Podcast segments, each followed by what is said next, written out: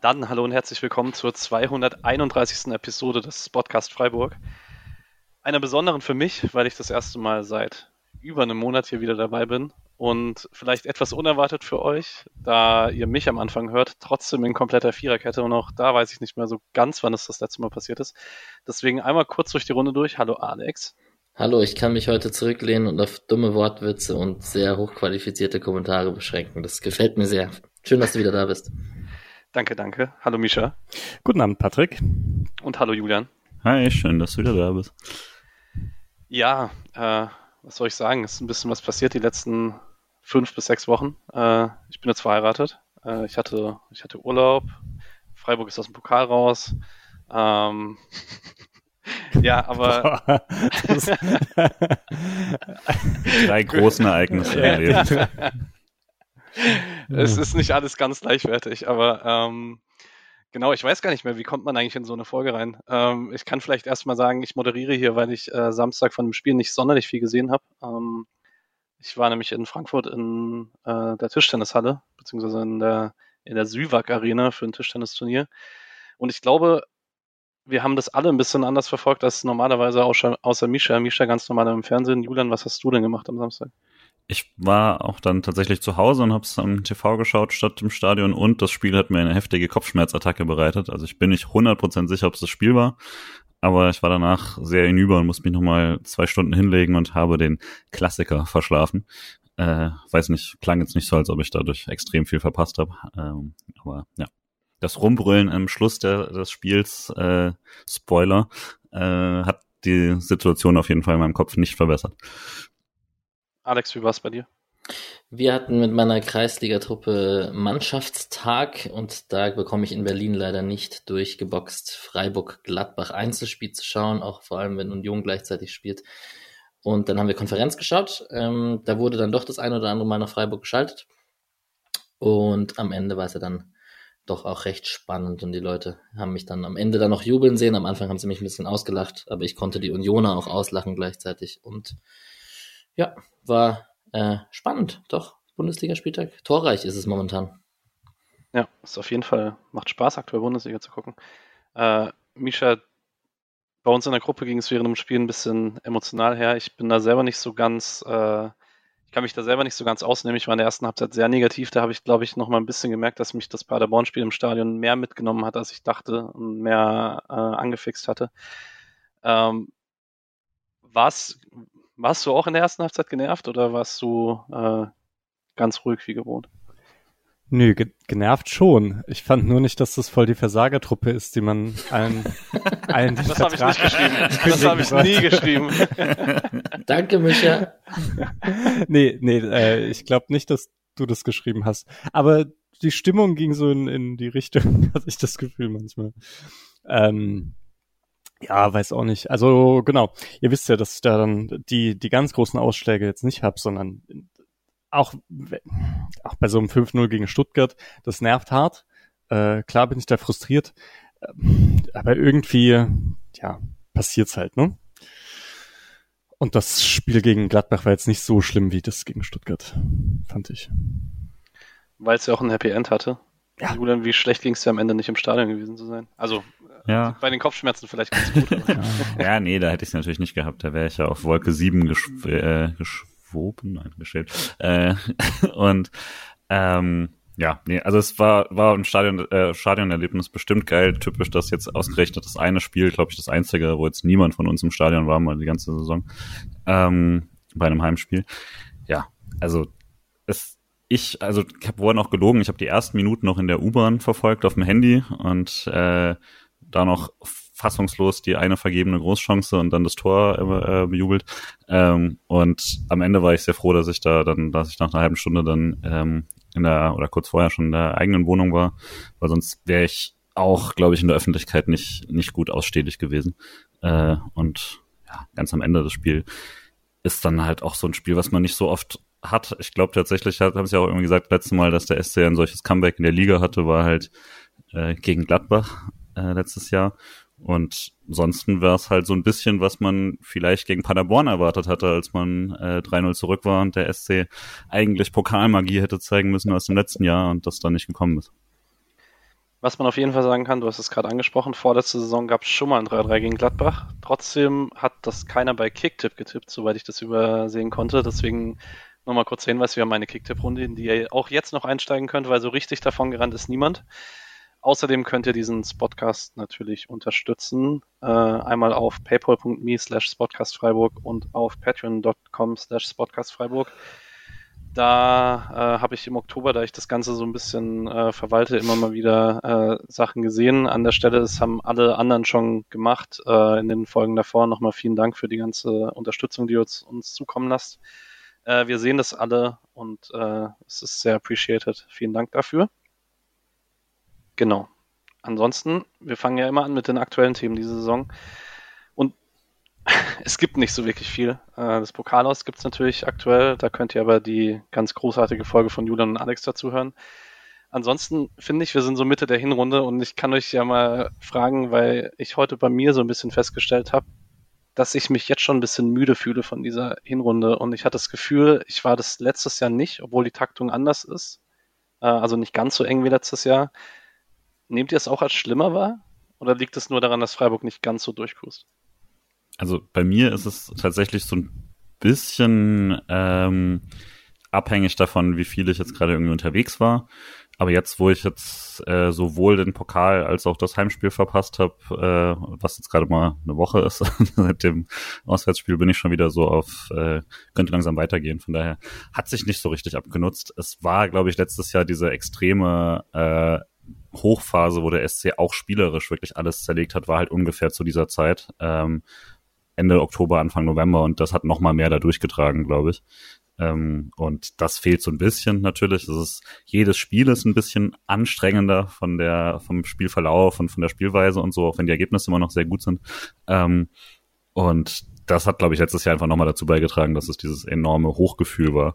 Äh, das, das fehlt vielleicht so ein bisschen, aber ich glaube, es ist eher die normale Abnutzung, wenn man äh, die Doppelbelastung und, naja, kurzzeitig Dreifachbelastung hatte. Schöne Momente vergehen schneller, ne? Ist schon so. Auf jeden Fall, ähm, es sind noch neun Spiele, Patrick. Müdigkeit ist nicht erlaubt. Endspurt. Du bist jetzt wieder zurück, du musst Gas geben. Du solltest doch jetzt fit sein, Junge.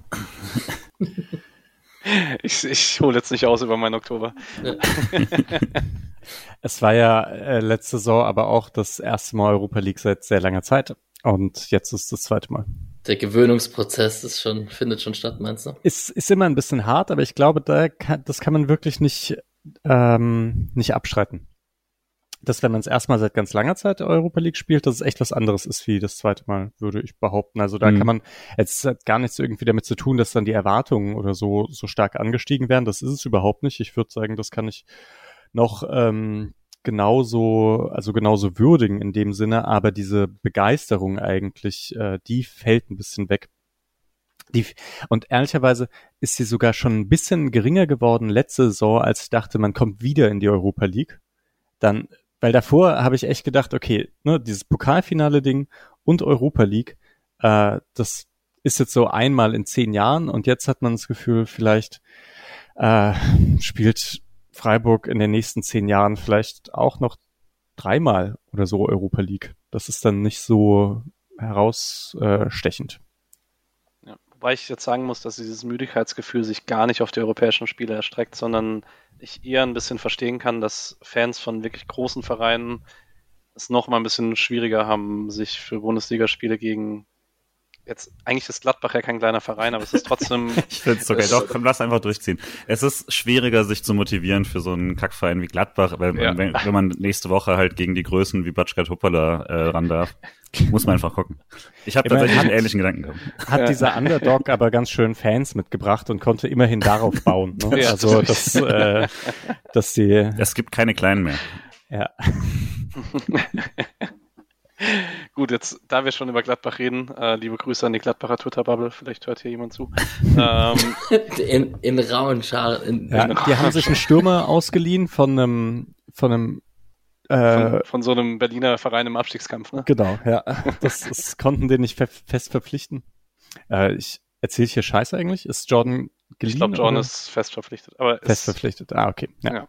Nee, äh, back to Ernsthaftigkeit. Ähm, wir sprechen natürlich wie immer über den Gegner auch respektvoll. Ähm, außer nächsten Sonntag, da wird es nicht so respektvoll. Ähm, Da wird es Mönchengladbach. gar nicht stattfinden, meinst du? Wir überspringen die Kategorie einfach und drehen Ja, direkt. genau. genau, Ja. genau. Xavi, Ähm, geiler Spieler. Genau, äh, Gladbach mit dem neuen Trainer Gerardo Sioane. Ähm, und so ganz allgemein für Leute, die nicht so viel Bundesliga außerhalb von Freiburg gucken, äh, ist das, glaube ich, eine ziemlich sehr neue Gladbacher Mannschaft, weil ich habe es vorhin mal rausgeschrieben, in den letzten anderthalb Jahren hat Gladbach verloren Matthias Ginter, Brelem Bolo, Jan Sommer, Jonas Hoffmann, Lars Stindl, Rami Benzebaini und Markus Thuram, dazu Max Eberl. Ähm, ganz ordentlicher Umbruch und demzufolge auch komplett neues Team, neue Hierarchie, bei der man eigentlich einen neuen Kapitän gefunden hatte mit Jonas Omlin, der jetzt aber auch verletzt raus ist. Ähm, deswegen, mir fiel es ein bisschen schwer vor, Samstag dieses Team so genau einzuschätzen. Hat jemand von euch dieses Jahr ein bisschen Bundesliga-Fußball Gladbach gesehen vor allen Dingen? Nicht so viel, was ja auch was aussagt, ähm, dass einem da nicht ganz so viel im Kopf geblieben ist. Chanchara hatte, glaube ich, einen sehr guten Einstieg. Ist vor allem dadurch aufgefallen, dass er ziemlich billig auf äh, Kicker Interactive ist und ganz viele den hatten und am Anfang dann ordentlich absahen konnten, punktemäßig, weil der einige Tore gemacht hat. Ansonsten, mh, ja, also Weigel ist halt ja eigentlich ein, ein sehr guter Fußballspieler. Ich meine, der hat ja bei Dortmund mal eine Zeit lang, war das nicht auch unter Tuchel, so auf sehr, sehr hohem Niveau gespielt und ist dann abgewandert ins Ausland, weiß gar nicht wohin, Benfica. Benfica. Ja. Ja. Benfica, ja. Ähm, ja, so halt. Und dieser Rocco Reitz gefällt mir ganz gut. Das ist auch noch einer, der, ähm, glaube ich, so ein bisschen vielleicht wie Noah Weishaupt, ich glaube, so kleine Einsätze mal letztes Jahr bekommen hat und jetzt sich festspielt. Und ähm, ansonsten äh, so viel mehr habe ich dazu jetzt auch nicht zu sagen. Vielleicht, Rocco Reitz, toller Name auch übrigens. Ja, auf jeden Fall. Sehr. wenn man so die Aufstellung durchgeht und wir aus Freiburger Sicht von Verletzungspech natürlich reden, kann man das vielleicht an dem Spieltag auch sagen, wenn man die Gladbacher anschaut. Also plus ähm, Sperre von Kone, aber so, also nur wenn man die Namen betrachtet, ohne dass ich viel Gladbach geguckt habe, sind ja Itakura, Leiner, Omlin, Hannes Wolf jetzt auch schon eher gestandenere Spieler, die ausgefallen sind. Ja, aber viel Gladbach habe ich auch nicht gesehen. Wird Ngumu aber, kann man vielleicht noch erwähnen, sorry. Aber es ist vor allem Tempo äh, und hat den ganz großen Durchbruch jetzt auch noch nicht geschafft. also genau, mit Tempo wollte ich auch nochmal hinaus, dass das äh, also schon mehr, oft mehr nach Speed als was anderem wirkt. Ähm, trotzdem würde ich ja schon sagen, wenn man es eben mit Kadern der letzten Zeit mit Gladbach vergleicht, wo ich immer sagen würde, ich verstehe nicht, wie man mit diesen Kadern nicht äh, weiter oben spielen kann, verstehe ich es jetzt hier schon eher. Es war ja auch ein klarer, äh, nötiger Umbruch und ähm, also jetzt nur auf dem Papier quasi mit, hätte ich vor zwei Jahren oder so schon gesagt, dass da äh, Spieler dabei sind, wo ich vor dem Spiel auf jeden Fall noch mal mehr äh, am Zittern war. Eine Frage noch zu einem Spieler. Player, wie schätzt ihr den ein? Weil der hatte ja mal wirklich eine, eine krasse Phase irgendwie, ähm, wo man dachte, das ist so der nächste krasse Spieler, der irgendwie für viel Geld irgendwo hinwechseln muss. Und jetzt sieht man das seit, ich weiß nicht, ob da eine Verletzung dazwischen war, aber sieht man es länger nicht. Messt ihr den eher an dieser krassen Phase oder jetzt an, naja, eher an den letzten Jahr oder anderthalb? Lean hat ganz schön alt aussehen lassen. Ja, das Mhm. stimmt, ja. Aber allgemein, ich habe das Gefühl, Sioane hat ein bisschen seine Rolle gefunden, weil er hat ja, was er halt krass verloren hat nach dem ersten Jahr in der Bundesliga, war so die Torgefahr. Ich glaube, er hat auch letztes Jahr irgendwie nochmal sieben oder acht Tore vorbereitet und auch das Jahr davor. Und jetzt spielt er halt mehr so den Zehner hängende Spitze hinter Jordan und fand das ganz gut, was ich, wenn ich es mal gesehen habe, auch immer nur in der Konferenz und da sehen ja Offensivspieler meistens ein bisschen besser aus. Ähm, aber schon ein ganz cooler Spieler eigentlich, also würde ich in Freiburg nehmen jetzt. Ähm, genau. Äh, vielleicht, wir haben es jetzt so ein bisschen angeteasert, einmal kurz die Aufstellung äh, von Gladbach noch durch. Äh, mit Nicolas, Skelly, Elvedi, Wöber. Elvedi, Wöber auch sehr cooles Innenverteidiger-Duo eigentlich. Äh, Netz, Linksverteidiger, dann Weigel und Reitz. Französische Dreierreihe mit Honorar, Player und Ngumu und vorne Jordan. Und Gladbach kam in dieses Spiel rein mit zwei Siegen aus der englischen Woche gegen Heidenheim, die sehr wichtig waren, nachdem man davor das Derby verloren hat in Köln. Und da schon ein bisschen Unruhe drin war. Und man steht jetzt aktuell auf Platz 11 in der Liga, also so im Mittelfeld. Genau. Gehen wir zu Freiburg, hätte ich gesagt, oder möchte noch jemand was zu Gladbach sagen? Honorar ist ein ganz geiler Kicker eigentlich. Wollte ich nur ja. kurz erwähnen. Coole Standards. Leider. Ja. Ähm, bei Freiburg war es eigentlich spannend, wie man auf diese Enttäuschung gegen Paderborn reagiert, weil, glaube ich auch, also ich hatte im Stadion ein bisschen das Gefühl gegen Paderborn, da war sehr viel fehlende mentale Frische. Und ähm, ich war dann unsicher, inwieweit man dann doch einige Spieler rausnehmen muss, weil man es einfach jetzt muss. Ähm, war dann aber gar nicht so, sondern es war tatsächlich einfach eine taktische Rückkehr zum 4-4-2 oder 4-2-3-1, je nachdem, wie man sieht, mit Rühl das erste Mal von Beginn als, als hängende Spitze. Und sonst im Großen und Ganzen die Stammbesetzung, wenn man 4-4-2 gespielt hat diese Saison, war jemand von euch da überrascht und hat was anderes erwartet? War das nicht die gleiche Aufstellung wie gegen Leverkusen? Äh, Personell meine ich.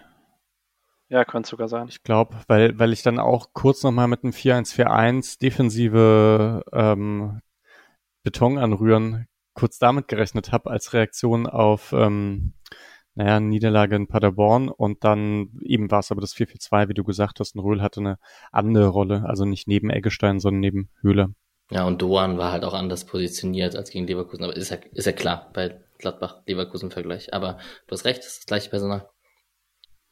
Ich fand auf jeden Fall, also ich war erstmal tatsächlich ein bisschen unsicher, ob es nicht doch irgendwie so ein, äh, so ein verschobenes, weiß ich nicht, äh, eine Dreierkette wird oder sowas, weil das Personal ist ja dann auch damit möglich, also dass Sidia oder Kübler in die Dreierkette rutschen oder so. Ähm, und dadurch, dass Doan jetzt eben auch äh, den Schienenspieler gegeben hat und sowas, aber ähm, von den, also vom Personal erstmal nicht groß überrascht. Wir hatten es auch davon, dass ähm, nach dem Paderborn-Spiel, ich glaube, Alex und ich hatten beide äh, damit gerechnet, dass die Außen auf jeden Fall defensiver ähm, besetzt werden als jetzt nach dem äh, nach dem Paderborn-Spiel und das, also die, die defensiven Außen. Und dann bietet sich das natürlich so an. Ähm, dass Röhl wieder spielen konnte, fand ich äh, gut. Da wollte ich dann ja wirklich nochmal mehr sehen. Das ist ja bisher so, und das kann man mit dem Spiel sagen, hat sich jetzt endlich geändert, dass es der, die krasseste Diskrepanz war von dem, was man erwartet hat vor der Saison, gerade nach der sehr guten Vorbereitung von ihm und dem vielversprechenden Auftritten und so, zu dem, was dann in der Saison kam, wo es einfach noch nicht lief bei ihm. Und fand jetzt sowohl die Rolle ähm, als auch, äh, auch den Auftritt insgesamt äh, sehr gut und habe mich da jetzt gefreut, dass er da die Chance endlich auch richtig genutzt hat, weil der SC ist echt dünn besetzt und der Vorteil davon ist natürlich, man ist gezwungen, immer wieder äh, die Spieler einzusetzen und das hilft denen natürlich, ob es jetzt denn, denn dem Ergebnis immer hilft, ist was anderes, aber die Entwicklung wird dadurch natürlich in gewisser Weise auch beschleunigt. Christian Streich ein bisschen so wie ich bei Football Manager, wenn ich mich immer freue, ich kann Talente einbauen, ohne dass andere Leute pisst sind, weil sie halt einfach verletzt sind. Ey, dann ziehe ich meinen Röhl-Kommentar kurz vor, weil ich wollte zu dem sagen, ich finde trotzdem, man sieht dem im Vergleich zu manch anderem jungen Spieler einfach an, dass er auch ein bisschen Zweitligaspiele schon auf dem mhm. Buckel hat und so ein bisschen Zweikampfhärte und, und Physis und so mitbringt. Geht ja manchmal den jungen Spielern noch ab, wenn sie reingeschmissen werden. Jetzt kein Sildia, aber so ein Weißhabt oder so, auch wenn es jetzt nicht die gleiche Position ist. Aber ich finde, in solchen Spielen, auch gegen Leverkusen, aber jetzt auch in dem Spiel, merkt man schon, dass da ein bisschen mehr Profi-Erfahrung ist, als bei jemandem, der über die zweite Mannschaft reinkommt. Obwohl ich schon das gut finde, dass er diese offensiveren Rollen hat, weil er eben also manchmal ein bisschen riskant spielt und in, also in Situationen kommt, in denen er gegen viele Leute den Ball behaupten muss und dann den Ball mal hin wieder verliert. Also das ist irgendwie eine Sache, die man dann doch hin wieder gesehen hat bei ihm. Und das ist schon gut, wenn das weiter vorne passiert. Ähm, und dann kann man das ja normalerweise noch verteidigen, außer beim 2-0. Wenn man einen Ball verliert gegen zwei Leute. Also es war null seine Schuld, aber ja. ja ich, ich finde es halt, auch cool, dass er spielt. Ziemlich. Ich, ich finde, man merkt bei ihm, dass er, also er hat dann zweite Liga mit Ingolstadt gespielt und ich finde, er hat ein sehr gutes Gefühl dafür, Räume zu besetzen, wenn die frei sind, aber nicht so gut, äh, wenn man viel den Ball hat und die Räume eher eng sind. Also Oberachern war da am krassesten, da war er immer so ein bisschen überfordert, wo er jetzt eigentlich hinstehen soll. Ähm, und da war jetzt halt auch, man, wenn wir in die Anfangsphase springen, seine ersten richtig coolen Aktionen sind halt jedes Mal vorne, wenn ein bisschen Platz ist und er dann so diesen tiefen Lauf starten kann, weil er da einfach ein sehr gutes Gefühl und halt auch eine krasse Dynamik für hat. Ähm, genau, und würde sagen, eigentlich kann man so die Phase bis zum 1-0 ein bisschen zusammenfassen. Ähm, bevor wir dann zum 1-0 gehen, nämlich gibt es erst eine Halbfeldflanke von Ginter, die Höhler nicht verlängert, sondern er verliert das Kopfballduell. Der Ball landet bei Röhl, der ins kurze Eck abschließt und Nikolas hält den wirklich stark mit dem Fuß. Und in der siebten gibt es dann noch die Ecke von Doan, die Lien hat verlängert und äh, den Höhler nicht so ganz im Tor unterbringt. Oh, also, nicht so ganz. also ich, ich, schwierig. ich finde den schwierig. Ja, okay. Ich gebe ich geb Alex gleich das erste Wort. Äh, kurze Disclaimer an der Stelle. Also ich habe wirklich gar nichts gesehen, was nicht in Highlight-Videos auftaucht. Deswegen werde ich jetzt ein bisschen blöd nachfragen immer. Ähm, die ersten sieben Minuten, also man sieht da eben nur diese zwei Freiburger Highlights. War es denn so gut zum Reinkommen, wie es wirkte? Darf ich kurz den fast ja, Fehlpass? Kurz Höhler, nee, nee, nee, ich möchte den fast Fehlpass in der ersten Minute erwähnen, wo Ginter, Lienhardt und Höfler so im Dreieck Mist machen. Mhm. Und irgendwie Ginter möchte, glaube ich, Höfler anspielen. Höfler rennt aber auf die Sechserposition. Lienhardt ist davon überrascht und klärt in letzter Sekunde. Und da dachte ich so, oh Gott, sind die noch Paderborn verunsichert oder was ist jetzt? Und dann folgt eine gute Anfangsphase mit einem verdienten 1 zu 0. Aber man stellt sich mal vor, man hätte sich da direkt einen reingelegt, dann wäre auch vorbei gewesen. Ja. Aber wenn man drüber redet jetzt hier, wie kommt man aus dem Paderborn-Spiel rein? Sehr gut. gut. Also wirklich ja. äh, die ersten, also jetzt nimmt man das Tor mal raus. Das ist natürlich schwierig nach sieben Minuten, aber äh, auch bis dahin, das war äh, gut. Ich glaube, Gladbach hatte auch einmal eine Möglichkeit oder einen Ansatz einer Möglichkeit oder so. Ähm, aber also da gab es mehrere Situationen. Da irgendjemand hat nochmal ähm, noch mal am Strafraum irgendwie den Pass versucht, dass wenn er durchkommt, ist da auch schon gefährlich und so. Dazu diese sehr große Chance für Röhl, die äh, riesige Höhler-Chance. Also jetzt nochmal kurz gesagt, das war, also Nina hat verlängert da und genau, Höhler muss ihn wirklich ins leere Tor schieben. Ja, der Ball springt ein bisschen auf, aber. Sehe ich anders, ist, ist leicht ist verdeckt. 20 Meter niemand um ihn rum. Also, ne, das ist ein sehr, sehr gutes Höhlerspiel. Die Szene ist eine Katastrophe. Das ist so, ich bin da fast ausgerastet. Aber das, also das ist das Schöne, wie noch während ich mich am Aufregen war, ähm, fällt dann eben gleich der, der Ball ins Tor, deswegen alles gut. Aber ähm, ja, also der Anfang war sehr gelungen, wenn man drüber redet, quasi, wie kommt diese Mannschaft aus diesem Tiefschlag? Das ist beim SC fast immer eine sehr gute Antwort und das war es auch hier. Ich glaube sogar die beste Anfangsphase der Saison, wenn ich mich mal so. Hätte jetzt auch keine bessere im Kopf. Zurückzuerinnern. Das war ja das, was man oft mal so immer wieder erwartet hat. Boah, wann kommt denn mal wieder so ein dominanter Auftritt oder wenigstens mal so dominante Phasen, wo so am Stück irgendwie ein paar Sachen passiert. Das war saugeil. Ich war auch, ich war richtig gehypt und dachte dann auch, oh, es steht nur 1-0. Mann. Mhm. Ja, lass mal kurz über das 1 reden. Ähm, meine Seele wurde ein bisschen äh, befriedet für die letzten Wochen, als laufend Offensivleute Tiefenläufe angeboten, bekommen, äh, angeboten haben und die Pässe nie bekommen haben. Und Sildelia spielt den wirklich perfekt. Also muss man sagen, besser kannst du den nicht spielen auf Röhl. Ich würde auch sagen, Gladbach macht den Pass etwas zu einfach, ähm, weil da ist ein sehr, sehr großer Passkanal für ihn. Aber er ist sehr gut getimt. Röhl macht alles richtig. Ich, ich stelle mir da Adamu zähneknirschend auf der Bank vor. 100 Prozent ja. mein Gedanke.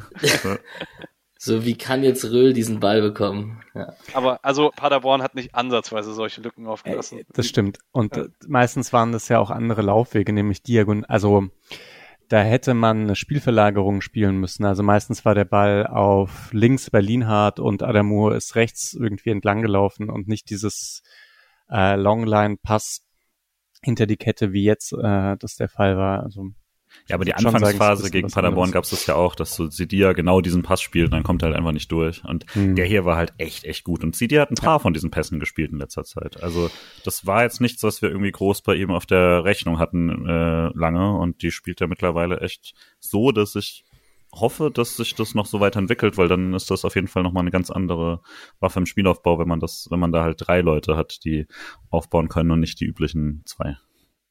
Ja, Sildilia ohnehin. Großer, starke Form. Großer Profiteur noch, dieser Hinrunde, ja.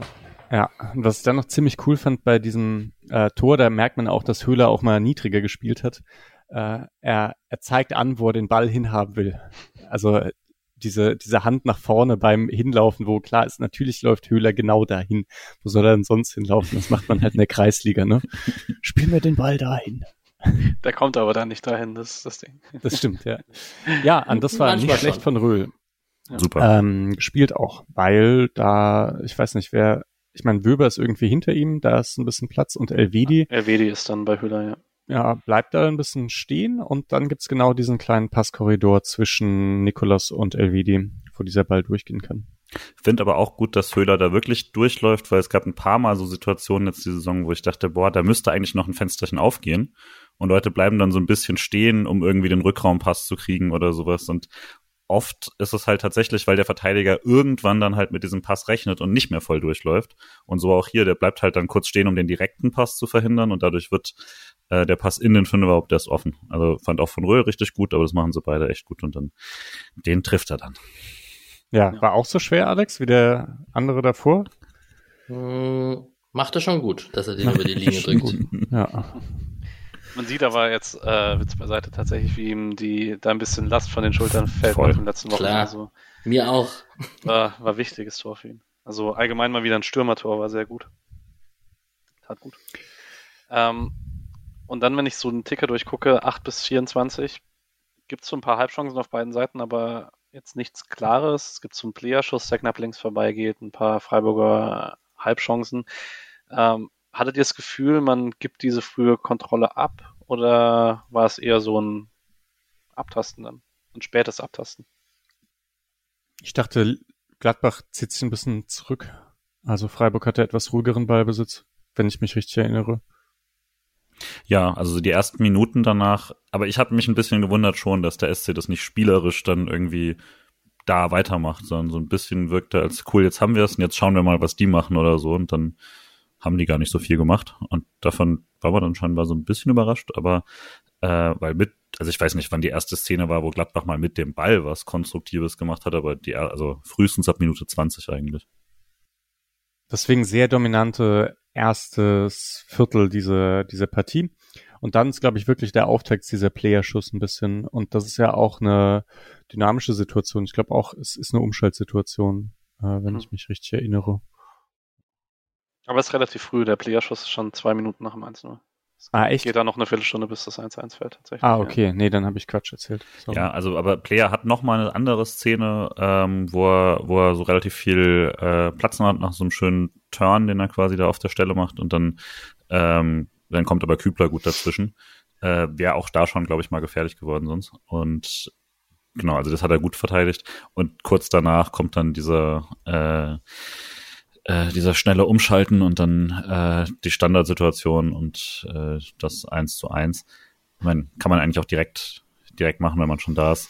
Das ist halt ein unfassbar frustrierendes Gegentor. Also Mhm. die regen mich halt tatsächlich auf, weil die so das hat der Streich offensichtlich auch am meisten irgendwie getroffen danach, weil das eine sehr klare Variante ist und man fällt halt voll drauf ein, was sie machen wollen. Also Grifo möchte den, den kurzen Pass verhindern, der quasi scheinbar aufgeht und öffnet genau dadurch äh, äh, den Lauf hinter sich und das halt dann natürlich mega frei, spielen sie dann schön aus, aber er merkt selber und natürlich dann zu spät. Und von daher ist es dann eine Verkettung, ne? Also Sidia verliert dann das Kopfballduell, aber das ist auch echt ein taffe, also eine taffe Situation dann.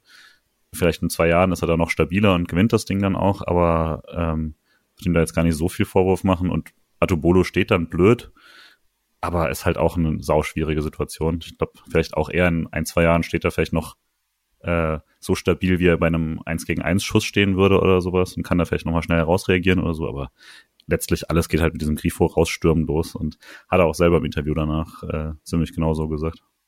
Ich glaube, wenn Artubodo nicht drankommt, rege ich mich nicht über ihn auf, sondern über alle anderen. Aber da er so drankommt, denke ich mir so, den kann er auch drüber lenken.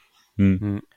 Aber es Ja. ist, glaube ich, ich glaube, aus der unfair ist. Entfernung, aus der Entfernung sieht einfach, es ist wie Riemann gegen Dorn.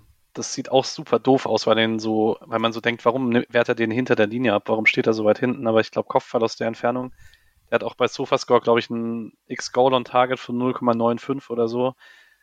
Da war nicht so arg viel zu halten, aber es sieht halt wirklich blöd aus. Also ich habe ja auch dann, äh, nachdem ich das erste Mal die Highlights gesehen habe, habe ich bei euch in die Gruppe geschrieben, reden wir da über Tobolo oder nicht, weil ich mir echt unsicher war. Er stürmt halt so ein bisschen raus, weil er, glaube ich, den, den Pass dahinter, sozusagen die, die Weiterleitung in die Mitte verhindern möchte und gar nicht die unmittelbare Gefahr da so auf dem Schirm hat.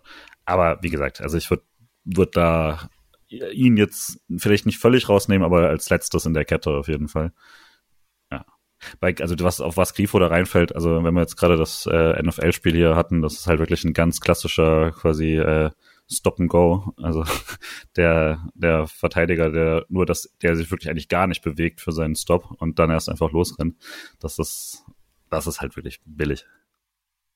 Ich glaube, ich sehe Atobolo einen Ticken kritischer als ihr, weil das ist halt eine Fehleinschätzung. Also da der Ball wird ganz klar eigentlich auf Jordan geköpft und dann muss er sich wahrscheinlich schon auf diesen Abschluss konzentrieren, also dass der kommen kann und kann nicht rausstürmen zu, also um den Ball abzuwehren. Und wenn er sich zurückfallen lässt, dann, dann fängt er den, glaube ich.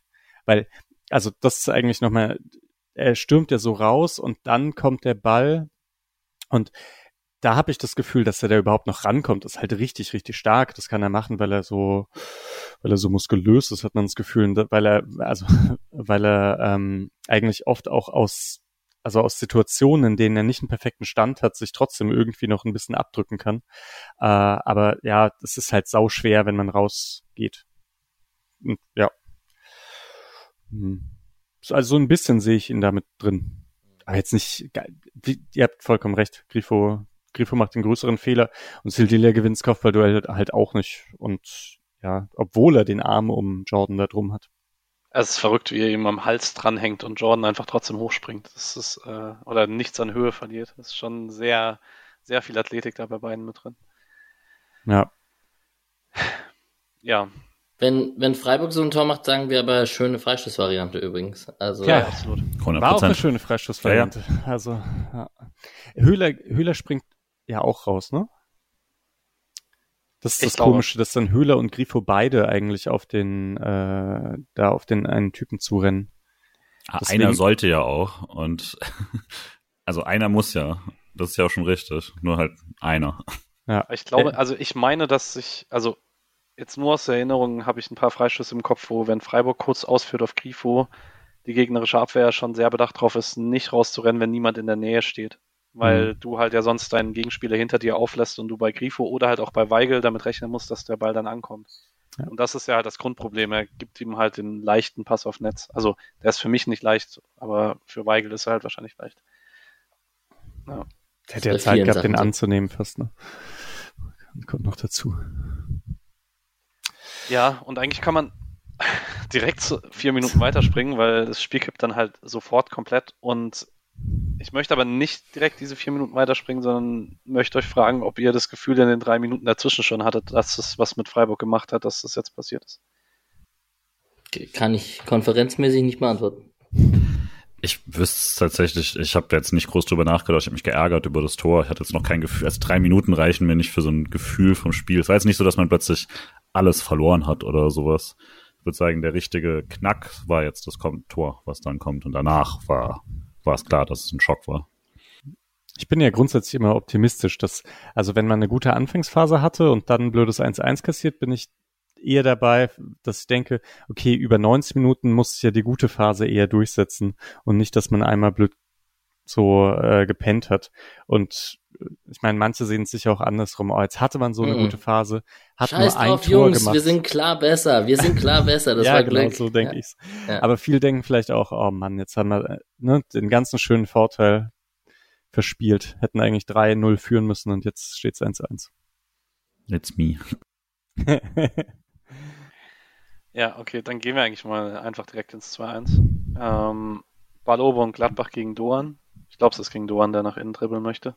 Hm. Ähm, Weigel spielt auf Player, der eigentlich schon ein bisschen vor der Mittellinie an den Solo geht. Und Lienhardt verteidigt es so im Rückwärtslaufen. Und das ist eigentlich die ganze. Ja, das In ist aber.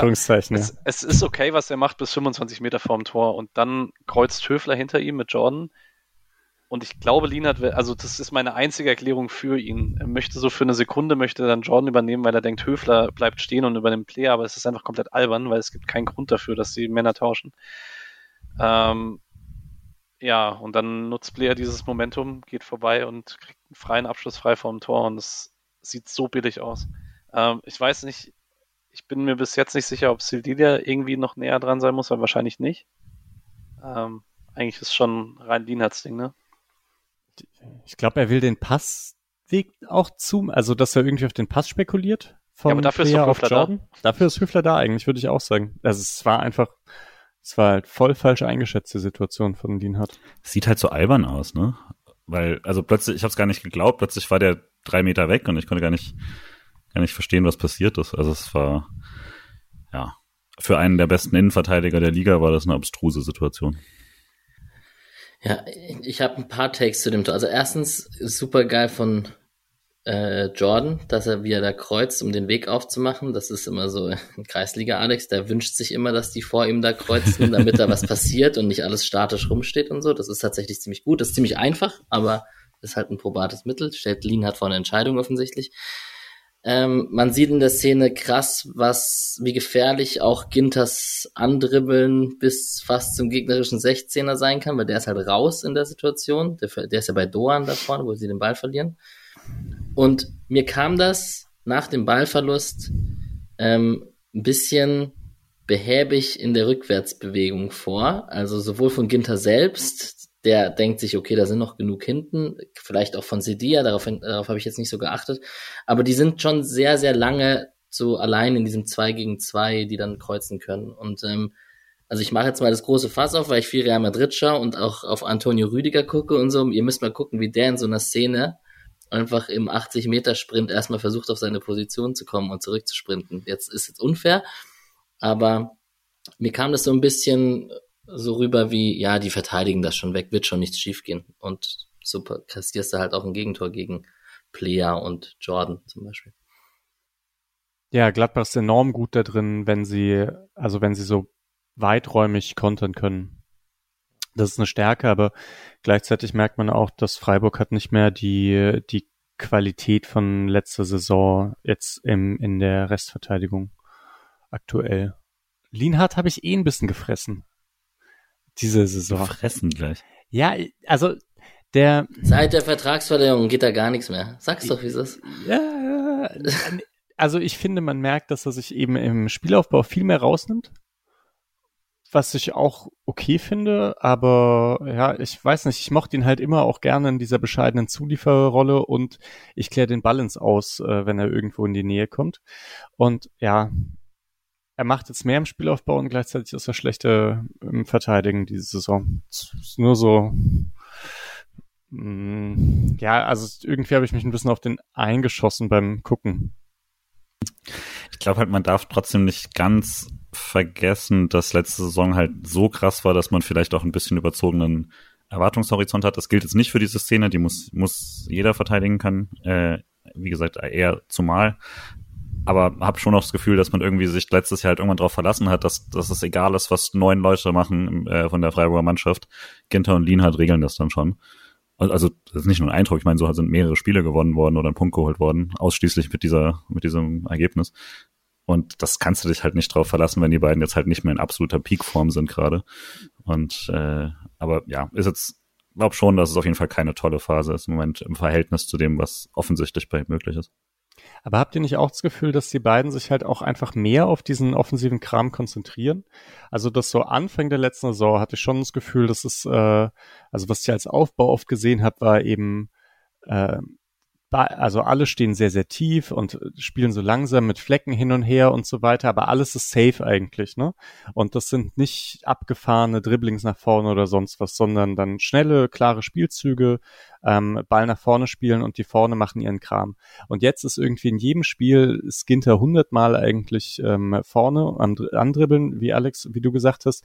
Lienhardt sehe ich ständig eigentlich nach vorne dribbeln und irgendwelche Doppelpässe spielen, die oft funktionieren, aber ja, also ich find's ein bisschen too much für mein Safety First Ding. Äh, andere, oder ist, ist auch okay. Ich find's ja auch ganz cool. Dann gehen Spiele 3-3 aus und nicht 0-0. Ist auch, ist auch in Ordnung.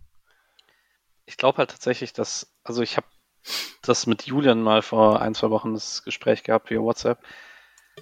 Umso mehr ich über die Hinrunde letzte Saison nachdenke, umso mehr glaube ich, dass wir den Faktor unterschätzen, wie dominant Gregoritsch damals war dass man, wir haben da im Spielaufbau immer drüber gesprochen, dass man so keine Facette des Spiels mehr hat, die man nicht bedienen kann, so dass man diesen ruhigen, flachen Aufbau von hinten raus hat ähm, dass man auf beiden Flügeln gut besetzt ist. Später kam noch Trey mit dazu, dann hatte man noch im Zentrum so einen Verbindungsspieler, der was Cooles mal machen konnte. man hatte aber halt immer, wenn man defensiv in, oder wenn ein Gegner einem den flachen Aufbau weggenommen hat, äh, den leichten, wenn man da nicht gut in Räume gekommen ist, dann hatte man immer den langen Ball auf Gregoritsch und er hat da so unglaublich viel gewonnen oder man hat dann viele zweite Bälle gewonnen und ich habe das Gefühl, diese Saison hat man die Option eigentlich fast gar nicht mehr oder man gewinnt die Duelle fast gar nicht mehr oder man holt sich die zweiten Bälle nicht. Also ich erinnere mich an keine gefährliche Situation durch einen verlängerten Kopfball oder durch einen langen Ball, wo man dann den zweiten Ball sichert und dann direkt in die Tiefe kommt oder so. Obwohl man ja mit Schalay immer noch lange einen Spieler dafür hatte und dadurch, dass es halt nicht mehr funktioniert, macht man halt, glaube ich, jetzt einfach mehr aus dem aus dem Aufbau halt ganz normal aus der Abwehr raus. Dann hat Höfler viel nicht gespielt, der dann normalerweise noch viel äh, mitmacht und so. Und dann hängt halt viel an und Lienert. Und ja, das ist auf jeden Fall nicht fehlerfrei. Und das ist aber halt auch einfach, wie Julian gesagt hat, man hatte halt letztes Jahr diese Zweimann-Restverteidigung, die ich in der Bundesliga nicht mehr gesehen habe, seit Hasebe Hinteregger in Frankfurt da alles wegverteidigt haben, was irgendwie kam. Ähm, und das ist dieses Jahr halt nicht ganz so. Ähm, wird aber jetzt nicht irgendwie, also ich habe nicht das Gefühl, es liegt daran, dass sich von den beiden das Mindset krass verändert hätte, wie sie Spiel angehen. Ja, das wäre mein Take dazu. Ja, da, ich glaube, ich habe die andere These. Aber ich glaube, vielleicht, oder vielleicht so, dass es, oder ja, ähm, wenn man häufig in so zu zweit oder zu dritt verteidigen muss, dann, dann passieren solche Dinge wahrscheinlich auch. Vielleicht muss man es so rum aussehen. Und halt, äh, sorry, ein letzter Punkt noch, Christian Günther fehlt halt auch. Ja, ja, ja. Also das ist schon nochmal, wenn der da von links dann noch als Unterstützung im Vollspeed mhm. zurückgebrettert kommt, ist es bei aller Liebe für Lukas Kübler eine andere physische Komponente dann. Ja.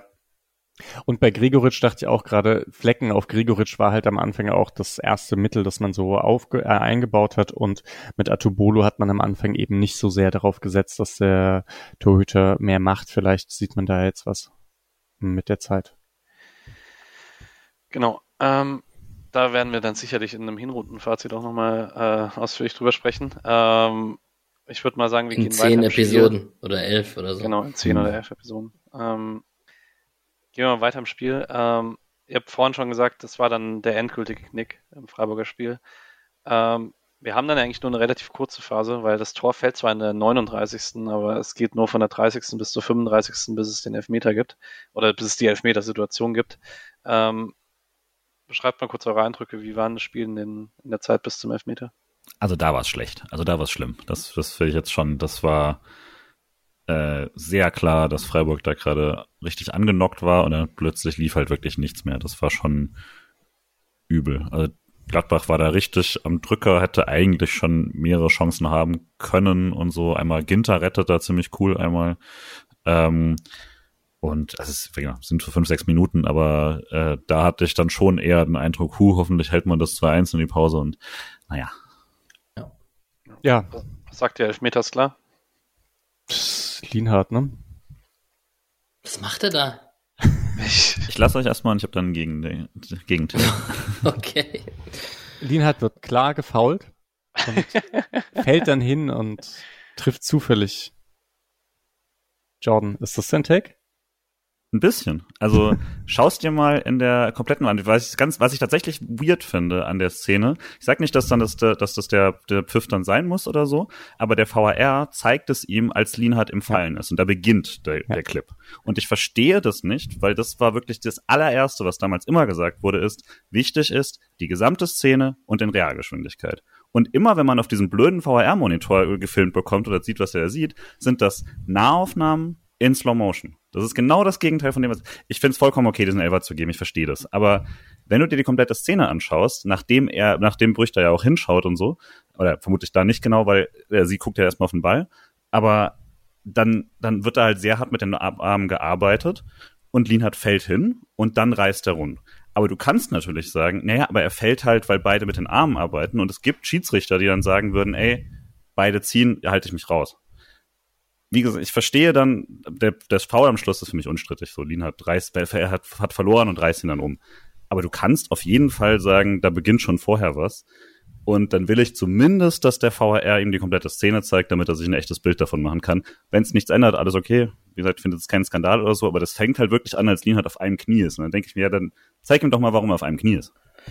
Frage, ich habe es gerade offen und diese Szene, die gezeigt wird, die der WRA sieht, das ist dann auch wirklich eins zu eins die Szene, die der WRA sieht.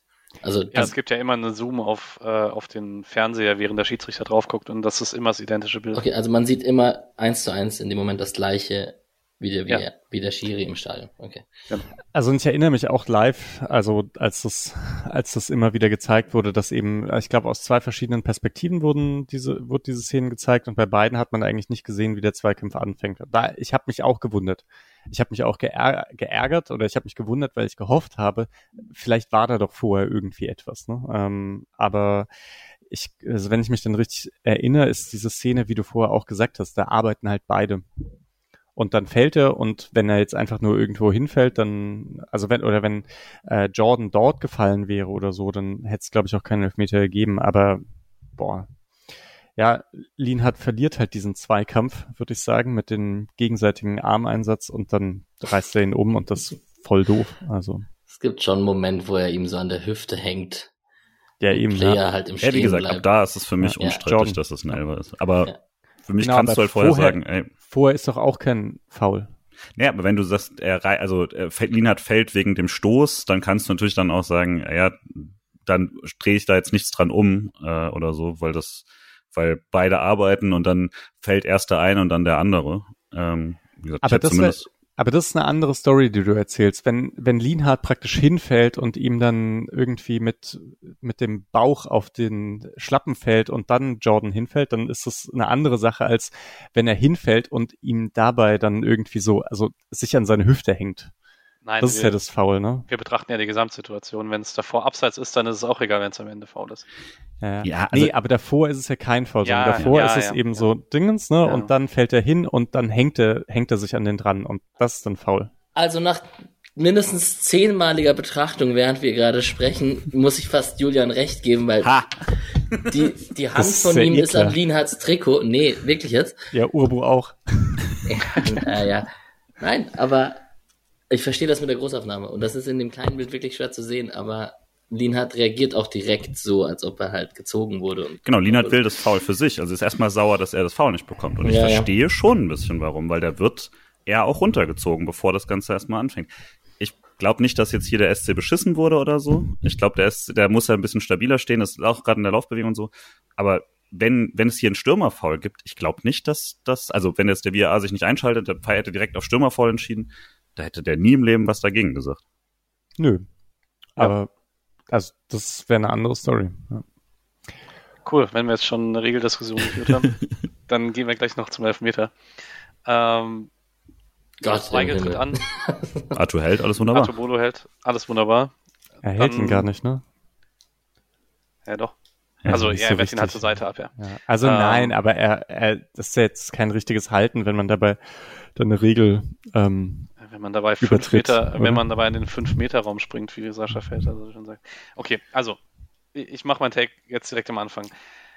Felix Brich hat das komplett richtig entschieden. Das ist äh, jetzt mal die, die Grundsatzsache. Er hat nach der Regel, nach der aktuellen Regelauslegung hat der Schiedsrichter alles richtig gemacht, dass dieser Elfmeter wiederholt wurde. Es nervt mich allerdings. Und es nervt mich schon die ganze Saison und jetzt ist es halt das erste Mal gegen Freiburg passiert, wie man es seit diesem Jahr auslegt, weil ich dieses auf den Zentimeter genau gucken einfach in dem Fall bei der Regel nicht verstehe. Es ist, finde ich, was anderes, als wenn man eine Abseitslinie zieht, weil die Abseitsregel war halt schon immer genau so. Ähm, und jetzt kann man es halt genauer ermitteln. Diese Tortregel wurde nachträglich eingeführt und die wird immer eingeführt, weil man immer mehr versucht, den Elfmeter so sicher wie möglich für den Schützen zu machen, wie es geht. Und das finde ich, ich finde, es gibt keinen kein Anlass dafür, weil ich verstehe, der Elfmeter soll die größtmögliche Strafe sein. Ähm, aber wir hatten halt schon davor der Regel, der Elfmeter wurde davor in 75 Prozent der Fälle verwandelt. Das ist eine ziemlich hohe Strafe, wenn in drei von vier Fällen im Fußball ein Tor fällt. Im Fußball fallen nicht so viele Tore. Wenn ich jetzt aber immer mehr gucken möchte, dass dieses Duell Stürmer gegen Torhüter komplett ungleich wird, dann kann ich auch einfach ein technisches Tor geben statt einem Elfmeter. Weil es ist halt wirklich albern, weil Atubolu macht einen Auftaktsprung, wie den fast alle Keeper machen bei einem äh, Elfmeter. Und man möchte mit dieser Regel eigentlich verhindern, dass Torhüter einen Auftaktsprung diesem, dem Schützen entgegenmachen, so ganz extrem wie Jerzy Dudek im Champions League Finale 2005, der Clip ging vorhin bei uns rum, so dass der Torhüter so anspringt, dass wenn der Schütze schießt, der schon am Fünfer steht. Das soll verhindert werden, aber Atobolo macht einen Auftaktsprung und hat eine genau gleich große Chance, den Ball zu halten. Jetzt, wo er einen Millimeter vor der Linie landet, wie wenn er den Millimeter weiter hinten gelandet wäre. Und das finde ich einfach super albern, weil Torhüter brauchen diesen Auftaktsprung, weil sonst ein Teil dieses Tores einfach gar nicht haltbar ist beim Elfmeter. Und wenn du einen Auftaktsprung machen möchtest und du machst den von hinter der Linie, dann verlierst du gegen so Schützen wie Grifo, die inzwischen angefangen haben, ohne Anlauf zu schießen, damit der Torwart das nicht machen kann. Und ich finde das, ich finde es eine komplette Verzerrung weg vom Torhüter beim Elfmeter, für den es aus meiner Sicht keinen Grund gibt. Und sind wir ehrlich, es, also Atobolo macht nichts um, ja, es, ich finde es komplett albern, aber nochmal, es ist komplett richtig, was Brüch macht. Also, ja. Aber es hat mich trotzdem genervt. Ich finde, es gibt keinen Anlass dafür. Wollt ihr einen Gegentake machen oder bin ich der Einzige? Ich kann es dir abnehmen, damit du nicht immer der Pro-Regelgeil sein musst. Ich tatsächlich verstehe ich schon in der Logik, dass wenn man den VAR hat, den ich nicht möchte, ne, aber wenn wir ihn haben, Prämisse gesetzt, dann verstehe ich, weil die Logik natürlich ist, er bewegt sich halt aus dem Tor. Ich glaube, das war schon immer die Regel, nur dass es dann halt mit dem VAR möglich wurde, das so zu überprüfen. Und äh, dann ist das natürlich sonst wirklich die Frage, wo ziehst du es denn dann? Also wenn du es wieder nach Gefühl machst oder so, kommst du halt irgendwann wieder bei den äh, Torhütern an, die tatsächlich fast an der 5-Meter-Linie äh, landen. Ähm, deswegen, ich finde es auch ätzend von mir aus, könnte man das wirklich einfach nur der Schiri schaut drauf oder der Linienrichter schaut drauf und wenn der findet, das war jetzt nicht schlimm, dann geht's weiter. Ähm, aber wenn man halt den VAR nutzt, dann ergibt es für mich Sinn, dass man es wie bei der Abseitslinie macht. Da sehe ich jetzt tatsächlich einfach keinen großen Unterschied. Ich, ich kann dir sagen, warum nicht. Weil alles, was wir im Regelwerk in den letzten Jahren versucht haben, komplett durchzuregeln, dadurch immer schlimmer geworden ist das Handspiel war viel besser, als wir den Schiedsrichtern sehr viel Ermessensspielraum gegeben haben, weil ja. da wurde es im Sinne des Fußballs ausgelegt und umso weiter wieder, weil es ist nicht Aber das im gilt, Sinne Argument gilt ja auch für Abseits, ne? Also das ist ja genau das Argument, was die Briten hatten. Also in England war das genau die Diskussion, weil die sehr viele sehr, sehr, sehr knappe Entscheidungen hatten, was ein bisschen Pech war, glaube ich, einfach. Und dadurch war dann die Entscheidung, warum sollte das denn Abseits sein? Im, in, im Sinne des Eng Spirit of the Game wäre, das ist kein Abseits gleiche Höhe. Das waren alle die gleichen Diskussionen und ich hab, das hast du dann immer. Und du kannst ja auch dadurch lösen, dass du halt wieder einen leichten Vorteil andersrum gibst, ne? Dass du dann sagst, okay, es zählt zum Beispiel beim Abseits der hintere äh, Fuß des Stürmers oder so. Das war ja die Le Überlegung, die man dann hatte, um das so ein bisschen aufzuheben. So wie du hier sagen könntest, es zählt irgendein Körperteil, was noch die Linie berühren muss. Das hätte Adebodo nämlich gerettet mit seinem Arm nach hinten. Könntest du auch nicht nach vorne springen. Das wäre vielleicht eine Möglichkeit. Und er darf ja mit der Hand halten. Genau, also es war jetzt nicht wie beim Abseits, wo es keinen Sinn ergibt oder so. Ne? Deswegen, sowas kannst du, glaube ich, argumentieren, aber ansonsten sehe ich da jetzt keinen krassen Unterschied. Also ich habe ich hab auch noch ein paar Gedanken dazu. Erstens, Atobolo ist, glaube ich, schon auch besonders getroffen von dieser Regel, weil er hat so einen komischen Stand, in dem er, äh, also in dem seine Beine wirklich häufig vor seinem Arsch sind. Also der sitzt ganz oft bei so, äh, bevor er springt, sitzt er irgendwie recht tief. Das ähm, liegt daran, dass sein Hintern so trainiert ist, um ehrlich zu sein. Das stimmt auch, aber ich glaube auch, weil seine Beine so trainiert sind, kann der sich so noch äh, ab, abdrücken. Ähm, es sieht auf jeden Fall ein bisschen unorthodox aus. Ist, eine, ist ein bisschen eine andere Bewegung als bei Flecken. Und ich glaube, dass er die Beine wirklich beim Hochspringen so ein bisschen nach vorne macht. Und dann, äh, ja, hat es ja auch schon also genau das, was Julian gesagt hat, äh, ist halt so die Regel und soll halt irgendwie eine hohe Torwahrscheinlichkeit geben. Was ich von Sascha Felter eigentlich noch eine gute, ein gutes Argument fand, war eben, naja, die, ähm, also Profitorhüter, von denen kann man es halt erwarten, dass sie dann lernen, das umzusetzen. Also, dass dann ein guter Elfmeterkiller ist eben auch einer, der es immer schafft, ähm, dann irgendwie das Bein richtig aufzusetzen. Aber im Amateurfußball kannst du das halt eigentlich nicht erwarten. Ne? Also ich weiß nicht, Alex, bei eurem Torhüter, ob der, ob der dazu fähig wäre. Ne?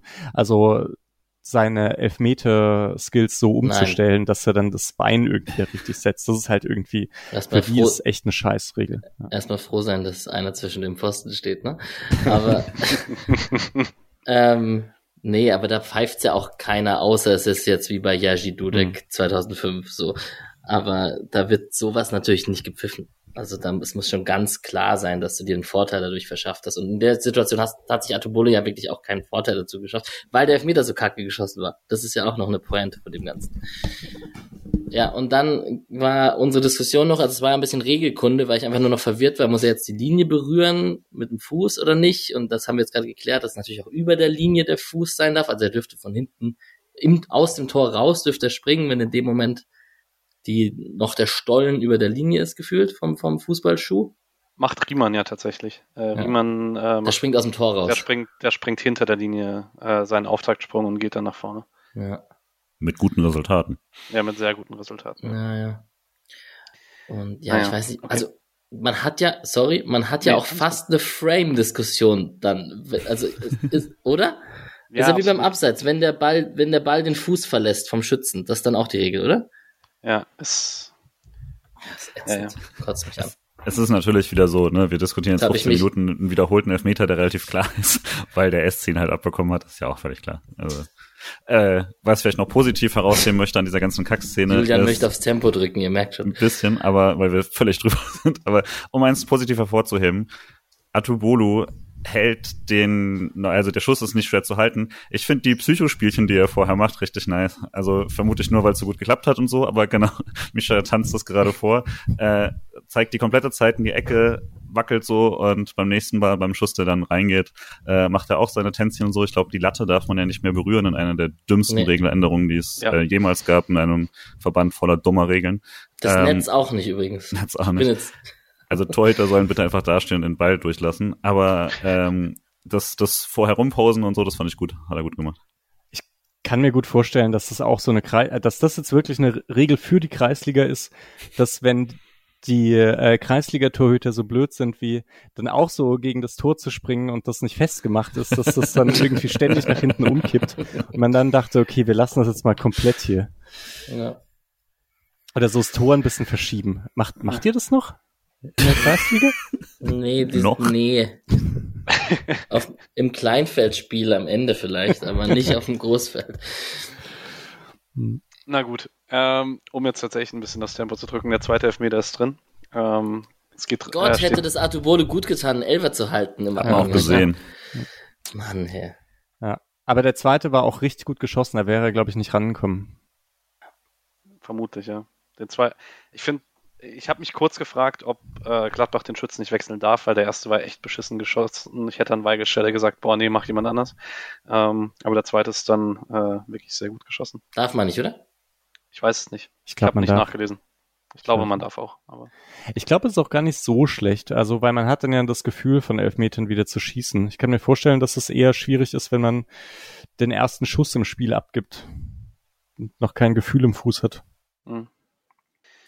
Naja. Okay. Ähm, es gibt danach noch die 10 Minuten bis zur Halbzeit im Stand von 3-1. Und vom Kicker, Ticker her passiert nicht mehr so viel in den 10 Minuten. Es gibt am Ende noch den Gumo-Schuss an dem Pfosten, wo er da vor drei Metern im Abseits steht, wo sich Streich dann drüber aufregt, wo sich immer wieder Trainer drüber aufregen, wo, was ich auch ein bisschen verstehen kann, weil das muss halt echt wirklich niemand laufen lassen, weil es gibt noch diesen komischen Zweikampf Höfler gegen Gumu, wenn Höfler da umknickt will keiner sehen so. Ähm, ja, wie waren, ist noch was passiert in zehn Minuten oder hattet ihr das Gefühl, Freiburg will sich einfach reinretten? Na, da war Streich jetzt halt echt drüber. Also in dieser, in dieser Phase ist er ständig beim, beim Schiedsrichter und so. Da hat man gemerkt, der ist echt gefrustet. Der hat gar keinen Bock mehr jetzt. Ähm, es ist, also ich, ich frage jetzt mal Julian, der ja eher so der auch emotionsgeleitete äh, ist während dem Spiel. Excuse me. So ab dem 1-1, es kommt nicht mehr wirklich was vom SC, man hat Paderborn im Kopf. Äh, wie viel Hoffnung hattest du noch in der Halbzeit, dass noch was geht? In der Halbzeit ging's wieder. Äh, davor war ich schon auch sehr enttäuscht und auch sauer auf den Auftritt. Also ich habe das schon verstanden, dass ähm, dann ging es dann irgendwie auch heißer her in unserer Chatgruppe zur Halbzeit. Ähm, aber also ich habe das schon auch verstanden. Ich dass Leute da sehr unzufrieden waren. Ähm, ne, Formulierungen dann anderes Thema und sowas. Aber das war ähm, ja, also das war einfach ein richtig schlechter Auftritt dann bis zur Halbzeit. Und Hoffnung hatte ich dann aber schon, einfach weil ich weiß, wie oft ähm, ich das Gefühl habe, dass der, äh, dass man irgendwie besser äh, nochmal noch mal umstellt nach einem schlechten Auftritt oder so, auch wenn das jetzt selten in krassen Comebacks oder so endet, aber ähm, ja, also ich hatte, hatte schon das Gefühl, dass man es dass man's dann besser machen würde. Und was tatsächlich mein Gefühl war, dadurch, dass, um dir jetzt vorzugreifen, ähm, Jolly Makengo dann ins Spiel gekommen ist für Kübler, äh, hatte ich einfach mir gesagt, okay, scheiß drauf, wenn das Spiel jetzt scheiße ist und ne, Pokal aus noch im Hinterkopf und sowas. Röhl spielt cool, dann schaue ich jetzt einfach eine Halbzeit lang Röhl zu und schaue Makengo und guck mir an, wie der sich macht und ich freue mich, dass er endlich mal spielen kann. Und dann machen wir halt so ein Freiburg-Spiel draus. Und das ist dann, dann mit sowas komme ich dann auch wieder klar. Deswegen freut es mich dann immer, wenn ich Spieler habe, die dann, die ich noch nicht so gut kenne und wo ich dann einfach sagen kann, im Zweifel, gut, dann, dann hoffentlich haben die jetzt ein cooles Spiel. Und dafür wurde dann ähm, deutlich besser, als ich, als ich noch erwartet habe, quasi. Aber äh, damit hätte ich dann auch leben können, wenn es jetzt nicht eine komplette Packung gegeben hätte. Das ist immer so fun, ne? Das hat mir auch das Juve-Rückspiel gerettet, dass Kenneth Schmidt zur Halbzeit kam. Es ist immer cool, wenn man jemanden äh, neu sieht. Ähm, wenn wir es jetzt gerade an der Stelle haben, weil es keine Highlights mit ihm gibt, so wirklich. Wie war denn Makengo Misha? Äh, ich fand ihn nicht ganz so gut. Also, er hat Stärken und Schwächen. Ähm, und eine seiner Stärken, ich glaube, wahrscheinlich ist er deswegen auch kommen, ist, dass er sehr, sehr schnell ist und deswegen in dem Sinne ja auch Günther ersetzen kann mit Läufe hinter die Kette. Äh, Nummer eins, ähm, Nummer zwei, er ist auch gar nicht so schlecht im Eins gegen Eins. Also da hat er sich ein, zwei Mal ziemlich beachtlich durchgesetzt. Ähm, das war auch ganz cool. Und defensiv war er eben kaum gefordert, weil das kann man vielleicht jetzt auch schon vor, vorneweg sagen. Also Gladbach hat sich ziemlich krass hinten reingestellt und Freiburg hat äh, also 45 Minuten fast nicht mehr verteidigen müssen. Ähm, deswegen kann man jetzt nicht so richtig sagen, wie Makengo defensiv ist. Und ja, aber das große Problem ist eben eigentlich sein Passspiel gewesen. Also es, die ganz einfachen Pässe hat er größtenteils gut gemacht, aber manchmal auch in den falschen Fuß gespielt und so. Und dann aber die ganzen Flanken oder wenn er sich durchgesetzt hat, dann irgendwie den Ball nochmal abspielen und so. Das war alles nicht mehr so, so gut. Hm, was jetzt würde ich sagen, nicht untypisch für so einen jungen Spieler ist, äh, dass Anschlussaktionen nicht passen. Ja, aber in dem Spiel hat es mich doch ein bisschen gefrustet, weil er halt der war, der so viel Platz hatte. Und Gladbach konnte ihm den Platz aber auch lassen. War das Passspiel besser oder schlechter als bei den ersten Bundesligaspielen von Christian Günther? Ah, Günther hast du jetzt sofort genommen. Ich dachte kurz auch Sildilia im letzten Drittel, äh, als der nee, angefangen hat. Also das war meine, auch schon so ziemlich mies. Günther ähm, war ja über das ganze Feld, als er Bundesliga debütiert hat, sehr, sehr mies. Mhm. Ah, wann war denn das? Ich erinnere mich, eigentlich, ich erinnere mich gar nicht mehr an den schlechten Günther. Da, dann frage ich jetzt gleich Julian. äh, schauen wir, wie Julians Gedächtnis ist. Dazu kann ich mich auch äußern. Hätte man nur ins ah, ja, Transfermarkt-Forum reinschauen müssen. Naja. Ah, nee, äh, Julian, Makengos Passspiel besser oder schlechter als junger Christian Günther? Also junger Christian Günther hatte schon Böcke dabei, die, die man sehr gerne vergisst heutzutage. Ähm, meine Erinnerung ist trotzdem positiv getrübt und deswegen sage ich ja schlechter als der junge Günther. Ähm, aber ey, ich fand trotzdem die Nervosität und alles alles richtig, aber äh, ich fand trotzdem das, das, das Tempo und sowas, was er, was er da an den Tag legen kann, hat einen ähnlichen Effekt, wie Weißhaupt ihn dann links für Grifo hat manchmal. Äh, es tut ihm sehr gut, wenn ihn da jemand überlaufen kann, den man respektieren muss, quasi vom Tempo her. Und ähm, ja, also ich fand schon, dass es dann auf jeden Fall ein bisschen mehr äh, Spaß gemacht hat damit auf der Seite, auch wenn es jetzt kein Breakout-Game war oder so. Ist auch vielleicht äh, an der Stelle, ich habe keine Ahnung, wie verifiziert diese Info ist, aber der Kritiker bei Transfermarkt, der eigentlich immer ganz stabil ist, so von Infos her und so, äh, hat nach dem Pokalspiel geschrieben, dass Kübler zwar auf der Bank saß, dass er aber eigentlich aktuell so angeschlagen ist, dass er eigentlich nicht so viel spielen sollte. Ähm, vielleicht auch deshalb aktuell so ein bisschen das kleine Loch. Wird ihm vielleicht dann auch nicht schlecht tun, wenn dann Makengo tatsächlich spielbar ist auf Profiniveau. Ähm, ansonsten. Ich mal, oder? Ja, vielleicht, ne? Ähm, können wir ganz am Ende nochmal drüber sprechen. Ähm, bei der nächsten Frage muss ich Alex nochmal rausnehmen, weil ich gehe stark davon aus, wenn der Ticker nichts hatte, dann wird die Konferenz auch in den Minuten 46 bis 59 nicht viel in Freiburg gewesen sein. Das liest sich nicht gerade nach einem Feuerwerk aus der Pause raus. Wie war es denn?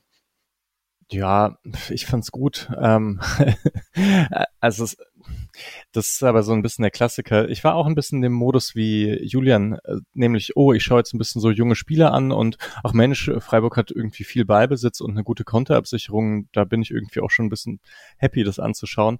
Aber genau, man kam halt einfach nicht zu Torchancen. Also Gladbachs Plan ist bis dorthin schon mal ganz gut aufgegangen, sich etwas defensiver aufzustellen und diese 2-0-Führung äh, zu verteidigen, obwohl ich dann schon irgendwann dachte, na ja, mal sehen, wie lange das gut geht. Freiburg sollte jetzt einfach so weiterspielen und geduldig bleiben. Ganz so weiter gespielt haben sie nicht, weil in der 59. kommen Gregoritsch und wahrscheinlich an dem Tag ein bisschen wichtiger Noah Weishaupt ins Spiel äh, für Merlin Röhle und Litz Doan. Doan, kann man sagen, hatte nicht sein bestes Spiel für Freiburg, ähm, nach dem, was ihr in der Gruppe geschrieben habt. Und man hat ihn jetzt auch in den ersten 60 Minuten, habe ich ihn außer bei der Ecke vor der Höfler, äh, Höhlerchance gar nicht erwähnt. Ähm, ich nehme mal an, war nicht so gut. Nö. Nö. Ja. Okay. Ähm, Weißhaupt hat dann aber direkt einen, äh, eine erste Aktion. In der 61. Äh, gibt es eine Flanke von Grifo, die Höfer, äh, Höfler und Höhler, Alter. Ich war lange raus, tut mir leid. Äh, die Höhler verlängert ähm, und Weißhaupt verzieht ihn aus spitzen Winkel, dann fast bis zur Eckfahne. Dann gibt es drei Minuten einen Grifo-Schuss von links, der Die nach kann Gregoritsch schon fast machen, ne? Also die Höhler-Verlängerung, die macht Gregoritsch schon fast rein. Wo dann Weißhaupt drankommt. Ja, genau, Gregoritsch verpasst den knapp, genau. Ähm, dann Grifo zieht von links nach innen, schießt aufs lange Eck, Nikolas hält ihn fest und dann gibt's den einzigen Gladbacher Abschluss in der zweiten Halbzeit, ein Konter von, äh, wo ein Gumu dann auf Hack steckt, der rechts vom Strafraummann schießt und Atopolo hält den. Stimmt. Hält ihn ah, gut. Hast recht. Ja, ja. hält ihn wirklich gut. Ähm, aber trotzdem hat man so ein bisschen das Gefühl, die zehn Minuten vor dem 2-3, es baut sich ein bisschen was auf. Würde dir mitgehen? Ja, auch, also genau dieser Gedanke irgendwie. Freiburg legt sie sich so ein bisschen zurecht. Mal gucken, ob es reicht. War so mein Gefühl.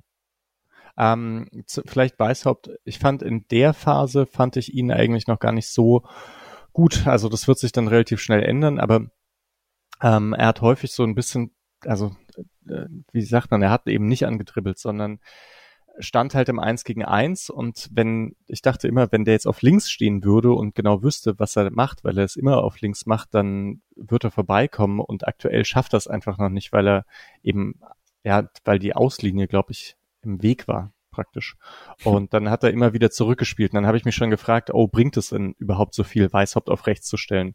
So nach fünf, sechs Minuten seiner Einwechslung. Und dann sollte ich ja äh, überzeugt werden, dass das was bringt. Ja, ähm, 70. Minute. Ich würde gerade mal Alex überlassen, ähm, weil ich glaube, man muss anfangen mit dem Eggestein-Pass, der ein bisschen untergeht, weil Wöber den so akrobatisch aus der Luft holt, aber der ist eigentlich schon ziemlich gut, ne? Der ist gut. Wobei ich bei dem akrobatischen Wöber-Ding ein bisschen auch sagen muss, erklärt ihn halt genau in die Mitte, wo Freiburger ja. nachrücken und Höhler. Und halt er nimmt sich selber aus dem Spiel, ne? Genau. Also es sieht gut aus, aber wie das oft so ist bei Aktionen, die gut aussehen, sind sie oft scheiße. Ähm, genau. Ähm, Höhler setzt gut nach und was Weißhaupt halt wirklich gut macht, ist der klassische äh, Pipo Inzaghi Laufweg. Paar Schritte zurück an der Abseitslinie wartend. Höhler wartet kurz, man sieht das und steckt ihn dann durch. Aber dieses, also Weißhaupt steht ja klar im Abseits und lässt sich dann wieder fallen und, und lauert dann da so. Ähm, und das verschafft ihm halt die Möglichkeit, da das Tor zu machen. Gut von Höhler, aber wir müssen, glaube ich, das erste Pflichtspieltor für Noah Weißhaupt am meisten feiern, wa? Schon sehr gut, macht er gut. Hat mich auch, also wirklich schon, natürlich, ich bin eh richtig eskaliert bei dem Tor, aber das war, äh, das fand es nochmal extra geil, dass er jetzt endlich seins hat und äh, auch auf eine Art und Weise, die halt so ein bisschen ihm entspricht, weil es halt auch irgendwie so ein rotziger Abschluss ist. Ähm, nicht, ein, nicht ein überdachter. Und ich glaube, das passt auch ganz gut zu ihm als Spieler. Äh, vom, vom Typus her. Find auch die, die Höhler-Vorlage echt eigentlich ziemlich cool, weil er die da komplett gegen die äh, Laufrichtung und Körper und so ein bisschen wie alles, ne, so sieht, sieht dann so leicht, leicht seltsam aus oder so, aber der kommt genau perfekt, alles super super generell, also vielleicht nochmal an der Stelle nochmal, bis auf die eine gro vergebene Großchance fand ich Höhler echt gut in dem Spiel. Ja, fand ich auch. Ähm, der Abschluss von Weißhaupt und überhaupt Laufwegen, alles haben mich ein bisschen an Schaller erinnert. Also, ja, offensichtlich richtig. kann der auf links nicht nur Grifo ersetzen, sondern auf rechts auch Schaller. Ist halt auch, er macht es halt sehr schön First Contact und dann Vollspann, ja. Und du hast voll recht, ne, das ist voll der äh, Schallei. Unten ans Dach auch. Ja, da war auf jeden Fall dann wieder Hoffnung drin. Ähm, Seoane reagiert direkt und bringt äh, Schwanschara und Friedrich und macht es zur Fünferkette. Nick hat, der ja ein bisschen mehr Gladbach verfolgt hat, dann in die Gruppe geschrieben, oh, Marvin Friedrich kommt, Freiburg gewinnt das noch. Ähm, fand ich sehr amüsant. Ähm, Marvin Friedrich hat wirklich keine gute Zeit in Gladbach. Ähm, vielleicht für die, Misha hast so Stadionton geguckt. Wie waren die Stimmung nach dem 2-3? Weil wir haben niemanden, der im Stadion war. Gar nicht, also das kann ich nicht so gut sagen. Ähm, okay. Vielleicht kam da jetzt ein bisschen mehr, das kann schon sein, aber ich fand insgesamt vom Stadionton gucken her eigentlich nur krass, wie dominant Gladbachs Auswärtsblock war. Das war schon ziemlich beeindruckend. Und ich weiß eben, also höchstwahrscheinlich hat sich das in der Phase, müsste sich das dann geändert haben, aber ähm, klang jetzt nicht so, als ob es viel mehr wäre als sonst oder so. Wie habt okay. ihr es gesehen? Nee, ja. Konferenz wahrscheinlich sowieso nicht, aber du auch? Ja, nee, also ist halt immer, ne, kannst du letztlich am, am TV eh nicht sagen, weil es dann immer die Frage ist, wie das dann jeweils abgemischt ist und so. Zum Beispiel fand ich Gladbach in der zweiten Halbzeit super leise und ich weiß nicht ganz, ob das Sinn ergeben hat, äh, dafür wie laut die am Anfang waren und so. Aber ähm, ja, also fand jetzt auch nicht mega auffällig oder so, so ein paar Minuten. Also ich glaube, das Problem ist so ein bisschen, was man mitbekommen hat, äh, es gibt ja so eine Phase, wenn so ein Spiel nicht läuft, wo dann, und die Leute nicht mehr mitsingen, wo dann die Kurve einfach auf ihre neuen Lieder wechselt und so, was voll Sinn ergibt, dass man die Leute, die eh mitsingen, dann einfach sich da äh, Dauer singen lässt und so. Aber dann nochmal den Switch anzukriegen, wenn plötzlich das Spiel wieder spannend wird, ist dann immer noch eine andere Sache. Hat, glaube ich, paar Minuten gedauert und dann war es wieder, äh, dann waren auch wieder alle dabei. Es dauert auch beim SC dann noch mal ein paar Minuten, weil so die Phase Passt, 70 ja. bis, bis 80 ist ein bisschen äh, ereignisarmer dann wieder. Es gibt in der 77. einen Kopfball von Gregoritsch nach einer Flanke von rechts, der sich sehr ekelhaft für Nikolas senkt, äh, wo sich Nikolas gut nach hinten absetzt und den dann noch von der Torlinie, also vor der Torlinie fängt. Ähm, und dann macht Gladbach nochmal defensiver. Äh, kommen Kramer und Chiarodia für ähm, Netz und Honorar, glaube ich. Dann ist es wahrscheinlich ein 5-3-2, ohne was gesehen zu haben. Was Gladbach dann macht. Äh, wahrscheinlich. Das hatte, also es hatte mehr was von, wenn ich, äh, 10-0-0. ja, also so 8, also 7-7-2-1 oder so. Also, ja, okay. Schon. Ja, und dann ist dann eigentlich so, also ich habe dann zu der Zeit, ähm, ich weiß ja, Julian hat sein Handy erst weg, Misha auch meistens, Alex hat Konferenz geguckt. Ich habe dann sehr viel mit äh, Paddy und aber auch mit Felix im Stadion geschrieben und dann waren so diese, äh, also gerade Felix aus dem Stadion hat mir so 81. bis 85. geschrieben, ich will hier kein 3-3, ich will das noch 4-3 gewinnen, weil es mhm. dann wohl richtig in die Druckphase reinging. Ähm, es gibt dann eine Flanke von Cecilia flach, die Gregoritsch durchlässt und Höhlers Abschluss äh, trifft ein bisschen zu wenig satt. Ah. Ähm, da dachte ich auch, Sorry, ich wollte kurz zusammenfassen, ja, du darfst gleich. Ja, ja genau. Ähm, dann gibt es die Grifo-Flanke von rechts, die Chwanchara ganz komisch an die eigene Latte köpft. Ähm, und dann in der 86. das große Highlight, äh, Ecke von Grifo, die Nikolas unterläuft und Gregoritsch scheitert zweimal nicht am Keeper, sondern an Chiarodia auf der Linie. Ja, war Misha, du wolltest gerade was zu sagen. Wie waren die fünf Minuten für dich? Ja, also super, super krasse Druckphase und ich glaube bei ganz vielen Sachen fand's gut. Und ich fand auch den Abschluss von Höhler war auch okay. Aber da dachte ich, so ein Spieler, also so Abschlussstürme. Petersen. Die machen den, genau. Petersen, Waldschmidt, so die Riege, ne, die haben da, glaube ich, einfach nochmal einen anderen Zug im Abschluss dann drin.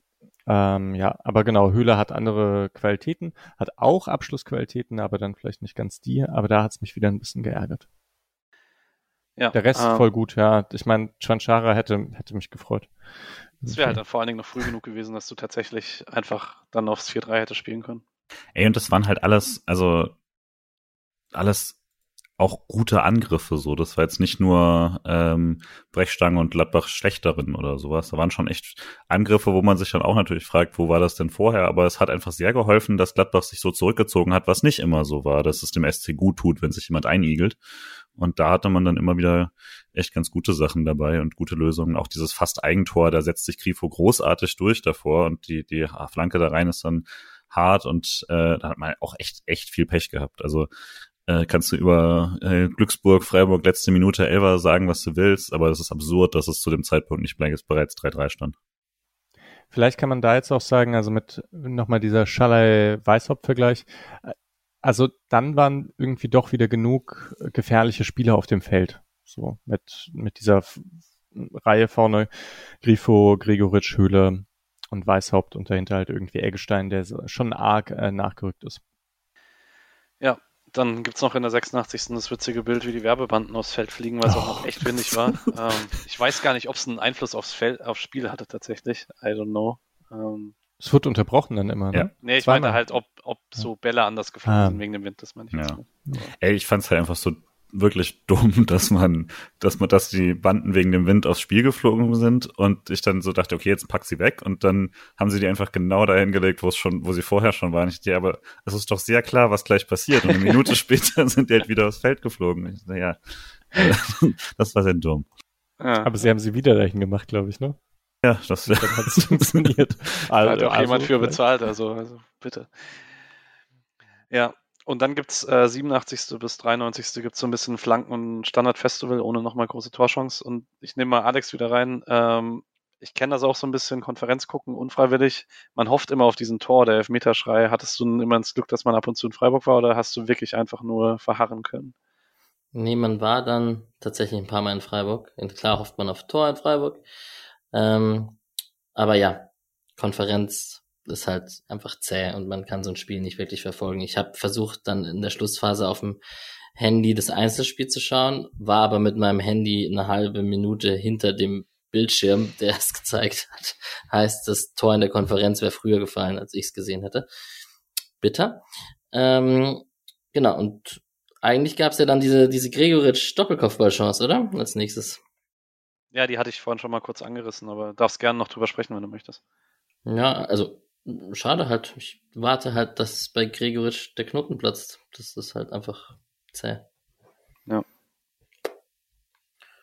Ja. Ja, ist bei ihm schon, bei ihm hat man schon noch mehr das Gefühl als bei ganz vielen anderen Offensivspielern, dass es so ein bisschen dieser Effekt ist. Okay, wenn einer reingeht, dann gehen halt mehr rein, weil das ganz oft in seiner Karriere schon so war, dass er so diesen Knotenlöser gebraucht hatte. Und wenn er dann im Flow war, dann hat plötzlich einfach sehr vieles funktioniert, weil er ja in guten Phasen auch einfach ein sehr kompletter Stürmer ist. Es ist sehr verrückt, dass es dann teilweise phasenweise so gar nicht abrufen kann. Ja. Und ist dann ähm, die letzte Szene schon der Elfmeter. Ist, äh, ja. Also, mal ganz kurz, ich war, ich habe mich leider ein bisschen auf wahre Tabelle aufgehalten die letzten zwei Tage und mich sehr darüber aufgeregt, dass massiv Gladbacher gefordert haben, das wäre ein Offensivfoul von Weißhaupt für Fuß zu behalten. So ein Quatsch. Ja. Alex, was sagst du zum Elfmeter? Nee, ein Offensivfoul ist es schon nicht, aber ich hatte schon trotzdem auch kurz Angst, dass da irgendwas mit gestreckt, also es wäre jetzt nicht der katastrophalste aller katastrophalen Pfiffe gewesen, die ich jemals gesehen habe, wenn da jemand auf die Idee kommt, gestrecktes Bein zu pfeifen.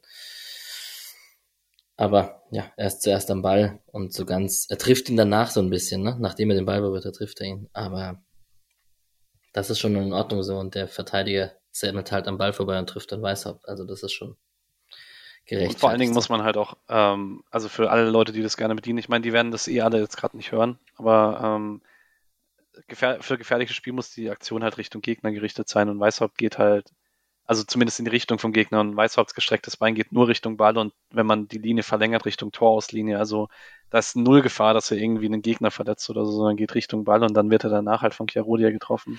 Ich, was zumindest für TV-Zuschauer die Situation, glaube ich, unnötig verkompliziert hat, ist, dass ähm, Jonas Friedrich, der kommentiert hat, den ich einen guten Kommentator finde, soweit ich Kommentatoren gut finden kann. Ähm, und auch für Freiburg-Spiele finde ich immer angenehm und so, aber die Szene hat er irgendwie völlig verhauen, weil Brüch sieht es ja und pfeift. Also das, da vergeht eine halbe Sekunde oder so und dann, dann äh, zeigt er auf den Punkt und pfeift. Und Friedrich schnallt das nicht oder sieht das nicht oder so. Und das heißt, er rätselt jetzt eine Minute, was passiert, weil ihn alle angehen, vor allem die Gladbacher, was er nicht versteht, weil für ihn ist kein Pfiff gekommen. Und dann diskutiert er, ob jetzt der VAR sich einschaltet oder ob dann plötzlich gibt es ja doch Elfmeter ohne Review, also hat vielleicht der Linienrichter mhm. was gesagt und so. Also da ging einfach irgendwie, ihm ist im Gang, dass Brüch das sieht, beurteilt und sagt, nee, klar, ist ein Foul, der tritt ihn an den Fuß, fertig, Ende aus. Und dann war die Sache auch gelaufen. Wenn Brüch sich so entscheidet, dann gibt es da keinen Grund, das wegzuziehen. Ähm, und deswegen wird das auch, glaube ich, gar nicht groß nochmal jetzt angeschaut, weil, also, wenn Brüch das so entscheidet, dann, dann steht das natürlich. Ist trotzdem, finde ich, ein sehr dankbarer Elfmeter einfach von der Entstehung, weil das halt ein blöder, eine blöde Szene ist. Das, da ist es, die Torgefahr ist minimal äh, in, der, in der Szene noch, der Ball geht zum Aus. Ähm, Glück für den SC quasi von der, von der Situation her, aber auch einfach sehr wach von, äh, von Weißhaupt, sehr blöd verteidigt. Und dann ist es halt ein Elver. Ähm, ich glaube, man kann quasi sagen, man ist ein glücklicher Elber von der Entstehung und trotzdem ein richtiger. klassische Sache, was irgendwie nochmal in der Nachspielzeit passiert, weil halt viele irgendwie sehr aufgeregt sind. Mhm. Ähm, ja. Ich würde sogar so weit gehen, dass der VAR den gibt, wenn Brüch den nicht mhm. gibt. Würde also ich auch sagen, ja. Glasklare Elfmeter. Ich weiß überhaupt nicht, was da, was man da anders argumentieren könnte. Äh, und ich weiß, wir sind schon viel zu drüber, aber weil wir es letztes Jahr so oft als Thema hatten und das dann so völlig verschwunden ist, weil es auch nicht mehr so gemacht hat. Ganze Szene geht halt wirklich los mit diesem ewig weiten Cedia-Einwurf, äh, den er endlich mal wieder einen rausgeballert hat. So äh, hier Quarterback-mäßig den, den Ball da äh, 40 Meter in den Strafraum geballert aus. Also nicht mal von parallel, ne, sondern auch noch so schräg rein. Äh, das hat die ganze Situation erst äh, wirklich möglich gemacht. Und dann natürlich stark, wie äh, Weißhaupt da wach bleibt und da reinspringt, auch noch in der letzten Sekunde und so. Jo, Toren ja, und da müssen wir, noch, hm. ja, müssen wir noch über die Ausführungen sprechen, weil eigentlich ist das schon selbstverständlich, dass ein Grifo-Elfmeter reingeht, aber die Wiederholung ist halt absurd, weil Nikolas steht einen halben Meter in dieser Ecke und springt dahin und ist deshalb auch dran. Aber dieser Elfmeter hat ein Expected Goals und Target von 1,0, weil er halt nicht haltbar ist, weil Grifo Elfmeter einfach, das ist, also er ist selbst für seine Standards nochmal besser geworden im letzten Jahr. Habt ihr aber auch das Gefühl, dass mit jedem, der getroffen wird, eure Angst steigt, weil irgendwann muss ja mal wieder einer verschossen werden? Das ist klassische Christian Streich Statistikschule. Ne? Also, wenn wir wenn wir zehnmal gegen Dortmund verloren haben, wird es immer wahrscheinlicher, dass wir irgendwann gegen Dortmund auch gewinnen müssen. Alle Grundkurs nicht bestanden auf jeden Fall von Statistik. Nein, also, also irgendwann verschießt er halt.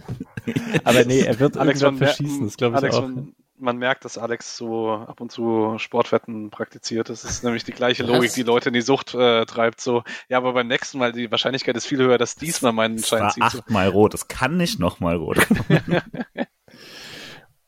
ich verstehe das trotzdem 100%, weil mein Hirn ist natürlich komplett irrational, wenn ich Fußball gucke. Das heißt, ich habe natürlich Danke. den gleichen Gedanken. Ich weiß aber, dass es dumm ist, aber ich habe natürlich den gleichen Gedanken, weil ich auch sehr dumm bin dabei. So naja. nervös wie bei Petersen bin ich trotzdem nicht. Das ja, Petersen. Oder bei Jaschwili. Ich habe ich hab Jaschwili und Kobiaschwili in Freiburg Elfmeter schießen sehen. Mich schockt gar nichts mehr. Ey, das ist ein unfassbarer Elfmeter, würde ich tatsächlich sagen, weil das, was Patrick ja. sagt, der, der, der springt ja nicht nur, sondern er läuft sogar schon an, ne? Der läuft, macht ja schon den Schritt zur Seite und springt zu früh ab und ist dran. Ich verstehe nicht, wie dieser Elfmeter geha äh, nicht, nicht gehalten ist und es ist halt nur, weil er so hart und platziert in die Ecke geschossen ist. Das ist mega. Aber vielleicht das nächste Mal wieder andere Ecke. könnte man mal machen, bevor die Keeper sich komplett dahinstellen einfach. Das nächste Mal wieder Panenka, würde ich sagen. Ah ja, stimmt, ja, auch, auch mal wieder möglich. Der ist ja gar nicht mal so ultra platziert dafür. Er ist gut in die Ecke, aber ist ja nicht mal irgendwie so wie der andere so knallhart an Pfosten vorbei, aber einfach so hart, dass er hinspringen kann und den trotzdem nicht hält. Ne? Also es ist halt einfach, Refo ist einfach ein unfassbarer Schütze. Ja, das war auch, also ich habe mich sehr gefreut. Wenn ich mich sehr freue, dann springe ich so leicht auf und klatsch einmal laut in die Hände. das ist ja wieder passiert übrigens. Ich mach mehr. Alex, wie war bei dir? Ich mache, ich habe es für Einsheim zusammengeschrien. Also, ich habe auch mehr als einmal in die Hände geklatscht. Ich musste mich sehr beherrschen tatsächlich, weil ich war ja eben in Frankfurt in der Halle und ich habe äh, Samstag mal Long live gesehen und ähm, das ist was, was ich wirklich sehr, sehr lange gerne getan hätte, weil ich, ähm, also für alle, die sich nicht mit Tischtennis auskennen, der größte, der diesen Sport jemals äh, gespielt hat, der jetzt mit Mitte 30, es gibt nicht mehr so viele Chancen wahrscheinlich. Ähm, und da hat halt gerade der erste Satz angefangen und dann habe ich aber trotzdem noch so ein bisschen nebenher aufs Handy geguckt und dann schreibt mir Paddy einmal ein Caps Lock Elfmeter und ja, dann habe ich halt so bis 5-5 habe ich nichts mitbekommen, weil ich war einfach nur noch so am Handy und habe halt einfach nur darauf gewartet, dass mir irgendjemand schreibt, so Tor oder nicht Tor, aber ja, Genau, dann konnte ich aber auch nicht losschreien, sondern ich musste sehr krass in mich reinjubeln. Das war tough. Ja, ja, das kann ich mir vorstellen. Ja, schon äh, emotional. Ich weiß nicht, ich finde, äh, mir macht es Spaß zu spielen. Ja. Habt ihr noch Einzelspieler, die ihr rausheben wollt? Ja, also gehen wir gleich zu Spieler des Spiels? Ja, also ihr könnt äh, sonst, wenn ihr noch irgendjemanden sprechen wollt, den ihr dann nicht in Betracht zieht, sondern weil er besonders schlecht gespielt hat oder weil er nicht erwähnt wurde, auch gerne jetzt. Aber wir können sonst auch zu Spieler des Spiels gehen. Ich hätte als einziges, dass ich irgendwie nicht so richtig, also weil ich jetzt Höhler ein paar Mal sehr gelobt habe, gleichzeitig war es halt so ein typisches Spiel, wo, wo die Neuen quasi nicht zu sehen, also nicht nur sein Rückennummer, sondern auch die Position nicht zu sehen ist in Teilen des Spiels oder halt, weil ich glaube, am Schluss hat er 50% Passquote oder so aus 20 Pässen. Ähm, ist halt immer so ein bisschen äh, Unterschied zwischen in den Szenen, wo es dann lief, war, war es sehr gut, deswegen fand ich ein sehr gutes Spiel, aber es ist halt immer noch schwierig, da vorne so richtig äh, aktuell Leute über einen längeren Zeitraum einzubinden, finde ich. Obwohl ich das Zentrum gar nicht übel fand jetzt eigentlich in dem Spiel, bis auf diese katastrophale 20 Minuten Auftritt, wo einfach alle schlecht waren. Ja. Ich, ich habe Angst, anhand der Personale mache ich anhand der Personale Doan mache ich es fest, dass durch die aktuelle Phase halt Spieler ab und zu ein bisschen überspielt sind, man sie nicht rausnehmen kann oder rausnehmen will. Und ähm, ja, wir werden jetzt nachher über Batschka, Topola und Leipzig etc. und so sprechen, aber Doan hatte jetzt zum Beispiel ein Spiel, wo er halt nicht so präsent war und ich äh, keine Leverkusen-Aktionen drin hatte, die er halt, die er halt auch eigentlich drin hat in seinem Spiel. ist halt ein bisschen nervig. Ja. True. Ich meine, da könnte man auch über Lienhardt sprechen, der wurde ja schon irgendwann mal zur Halbzeit ausgewechselt und hatte jetzt halt auch, also ich habe vorhin ein bisschen arg äh, über Lienhardt geschimpft. Der hatte in der Masse der Aktionen schon sehr, sehr viele, sehr gute dabei, aber hat halt irgendwie so Aussätze gehabt. Äh, das fand ich so gut. Und ich habe kurz über Atobolo auch gesagt, dass er beim beim äh, 1-1 vielleicht was machen kann. Aber den fand ich, also insgesamt auch, würde ich sagen, es geht weiter. Atobolo kommt in der Bundesliga an. Und das ist ja insgesamt dann eigentlich das Schöne auch an dem Spiel, dass man ähm, Sildilia, Atubolu, Röhl und Weißhaupt alle wirklich ein Top-Spiel gemacht haben. Ähm, und Makengo ein, ein ordentliches Debüt hatte. Das ist ja irgendwie, macht Spaß gerade. Cool. Dann darfst du anfangen mit dem Spielerspieß. Weißhaupt. Und ich würde gern, aber ich habe äh, eine Sache wollte ich schon noch sagen, weil es ging ja jetzt irgendwie dann doch recht lange, dass er sich so richtig festspielt. Und ich finde, das ist aber gut, also sich ähm, vor Augen zu halten, dass eben häufig 20, 21-jährige Spieler vielleicht halt trotzdem irgendwie ein, zwei Jahre brauchen, um sich an diese Liga zu gewöhnen und dass das nicht bedeutet, dass sie halt irgendwie scheitern. Ich finde eigentlich, dass man sich das in, im Kopf behalten sollte, wenn jetzt gerade diese, dieser Weißhauptaufschwung kommt, dass das jetzt nicht aus dem Nichts kommt, sondern eben äh, ja gut vorbereitet wurde. Und aktuell, also dieses Spiel, es hat schon wahnsinnig Spaß gemacht und habe mich sehr gefreut für ihn. Ja, ich werde meiner Rolle gerecht nach einem Tor und einem Assist im 200. Saisonspiel für den SC und nehme natürlich Lukas Höhler.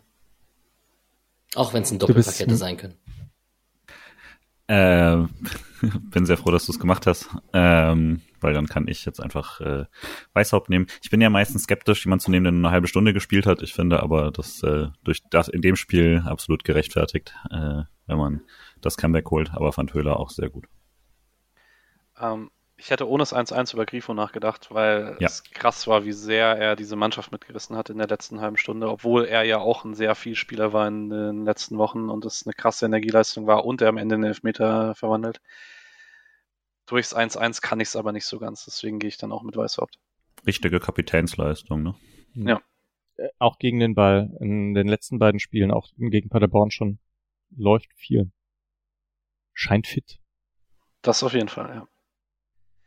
Genau. Ähm, wir können noch kurz über die Bundesliga sprechen, weil das nächste Spiel in der Europa League ist. Ähm, ich weiß, ich will irgendjemand noch über das Topspiel sprechen, weil man kann es inzwischen einen Klassiker nennen, weil es halt auch klassisch ist, dass immer das Gleiche passiert, dass sich äh, Leute aus irgendeiner der vorigen Situationen reinreden, dass Dortmund eine Chance hat und dann am Ende wieder geklatscht wird. Ich habe ähm, geschlafen. Also klar, man kann über Harry Kane reden, der absolut also wirklich alles an Erwartungen erfüllt, die man in ihn haben konnte. Ähm, aber ich, ich will jetzt niemandem das Wort vorwegnehmen. Möchte jemand über Bayern Dortmund sprechen? Nö, mach. Nö. Ich, Ein anderes Spiel. Also okay, ich möchte nur sagen, dass ich, dass ich Tuchel witzig und ich bin eher Team Tuchel, auch wenn man ihn als trotzige, ja, man kann ja, ihn auch als trotziges Kind titulieren und man kann auch, also wenn du mit neutralen Leuten, also wie zum Beispiel mit der Freundin dir das anschaust, die sagt dann halt schnell, was für ein bockiges Kind und wie peinlich und die armen Journalisten und so weiter und so fort, ne? Aber ähm, ich, ich finde das schon witzig und auch an der einen oder anderen Stelle kann ich das schon auch verstehen. Ich ja. finde Journalismuskritik ganz oft sehr, sehr schwierig. Ich kann es im Fußball aber gegen Experten deutlich mehr verstehen, weil da von der anderen Seite einfach nicht sonderlich viel Interesse an Journalismus besteht. Aber er hat Das schon extrem durchgezogen. Also, Das stimmt. Ich glaube, vier, viermal oder so, ne? Da gab es so einen Zusammenschnitt ja, auf Twitter. und dann nochmal auf der PK und vorm Spiel und also abartig. Bei ESPN war er ganz ruhig. Es redet auf jeden Fall niemand mehr über Saarbrücken, das ist halt das Ding, ne? Ah, Mourinho-Schule. Hönes, Hönes Move. Ah, ja, Das- Mourinho. Ja.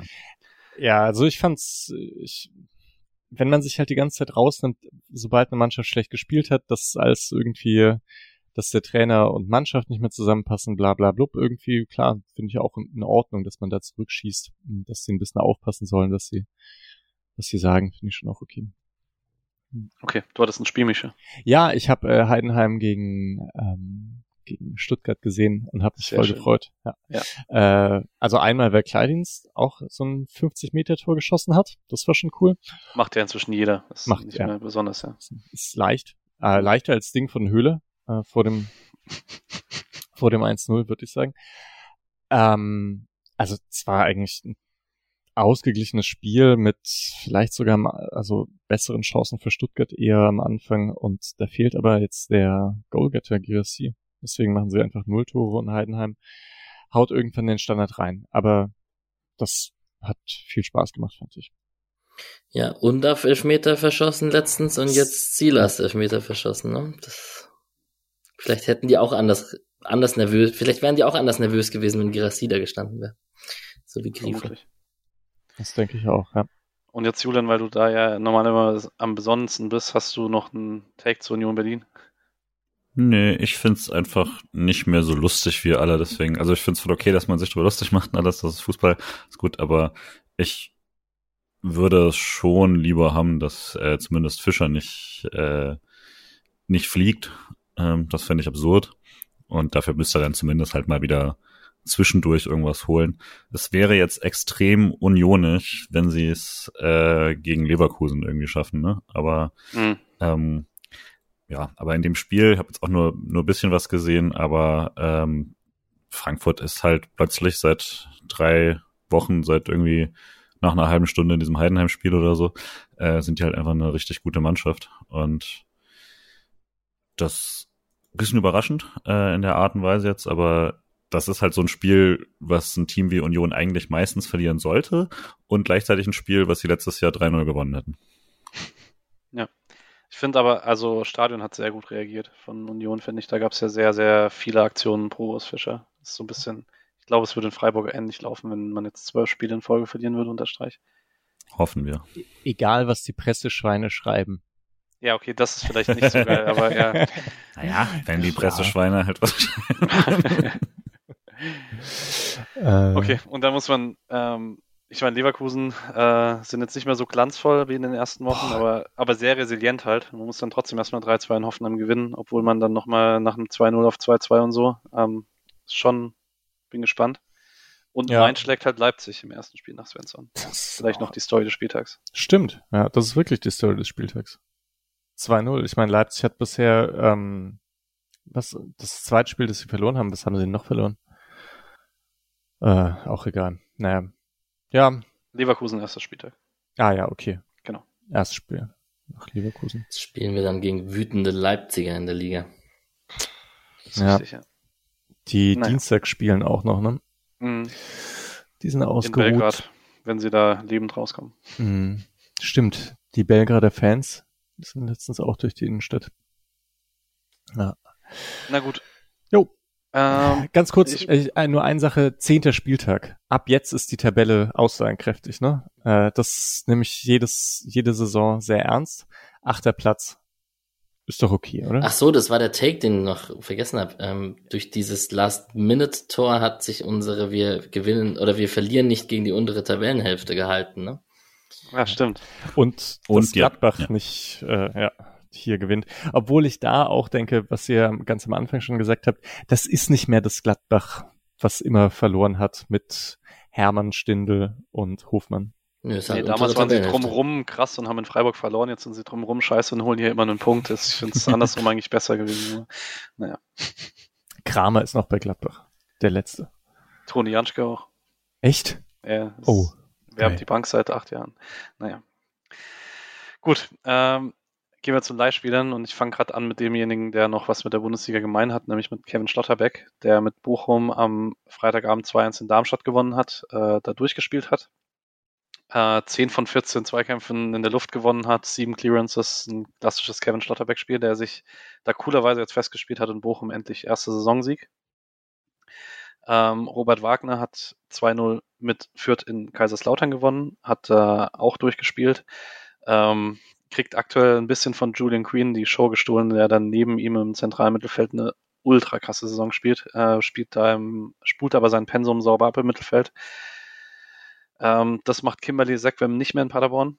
Ähm, der Paderborn hat zwar einmal ganz Baden abgeräumt und hat dann noch äh, in Karlsruhe 3-0 gewonnen, nachdem sie in Freiburg gewonnen haben. Allerdings war es Sekwem wieder nicht im Kader. Ich habe jetzt nichts Neues gefunden zu seiner Verletzung. Ähm, hätten, würde ich jetzt Paderborner Journalisten kennen, würde ich den fragen, ob er das mal in einer Pressekonferenz fragen könnte, aber ich kenne niemanden. Wenn jemand von euch jemanden kennt, dann äh, leitet es gerne mal in die Wege. Ähm, und Hugo Sique hat mit Serkel Prüge 3-0 gegen Anderlecht verloren, hat da auch durchgespielt, ähm, hatte eine ordentlich schwere Aufgabe gegen Torgen Assar, der inzwischen in Anderlecht gelandet ist, wusste ich davor auch nicht. Ähm, nach den Statistiken aber zumindest defensiv ganz ordentlich gelöst.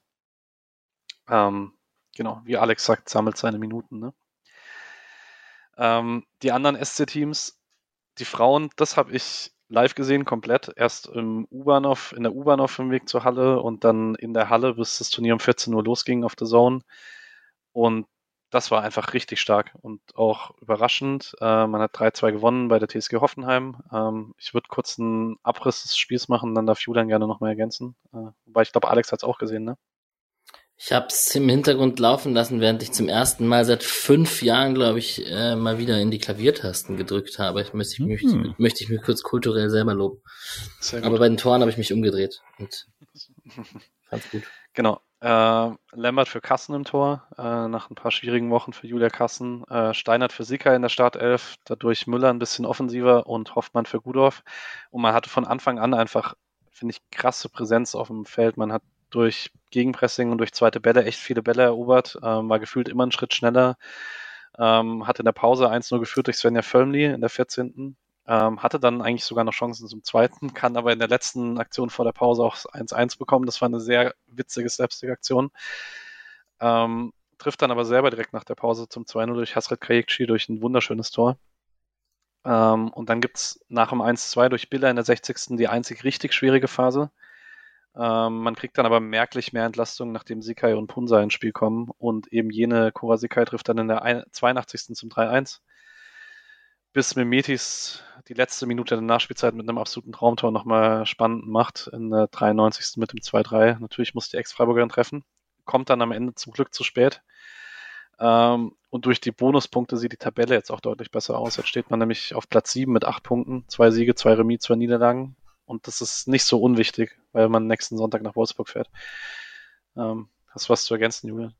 Ja, ist sehr schön gesagt. Wir melden uns dann in äh, zwei äh, Spielen wieder. Wenn man äh, Wolfsburg und Köln gespielt hat, dann äh, wissen wir da auch noch mal ein bisschen mehr. Das Absurde an dieser Saison ist halt wirklich einfach, gegen wen man die Punkte holt. Also gegen Bayern Punkt, gegen Hoffenheim drei äh, und dafür dann eben gegen Nürnberg, die äh, ansonsten punktlos wären und Tabellenletzte, äh, verloren und gegen Duisburg, die tatsächlich Tabellenletzte sind, äh, nur einen Punkt.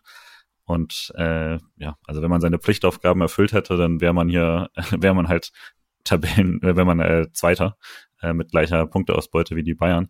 Äh, und wenn man die, äh, ja, also deswegen ein bisschen, bisschen ärgerlich, aber gleichzeitig äh, richtig stark, wie man gegen die guten Teams da steht.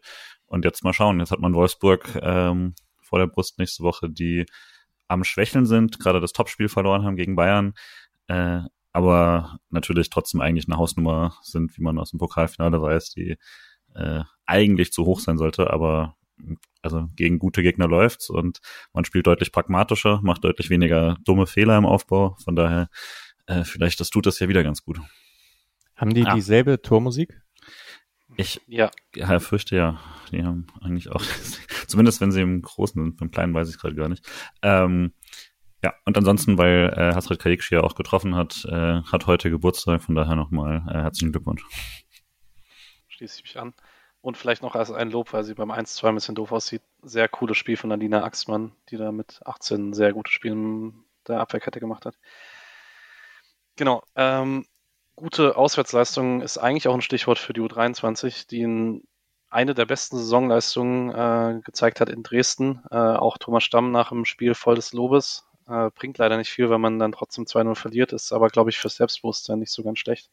Ähm, denkbar schlecht gestartet, Luca Hermann, ausgerechnet Luca Hermann mit einem absoluten Raumtor nach drei Minuten über Ophoff hinweg. Ex-Freiburger. Von der Mittellinie. Mann. Alles Ex-Freiburger. Alles Ex-Freiburger. Ähm, ganz spannend. Ähm, SC gestartet mit Luca Marino auf der 6, der bis jetzt die Saison meistens U19 gespielt hat und später wurde Bruno Ogbus noch eingewechselt, der auch nur U19 gespielt hat bis jetzt diese Saison.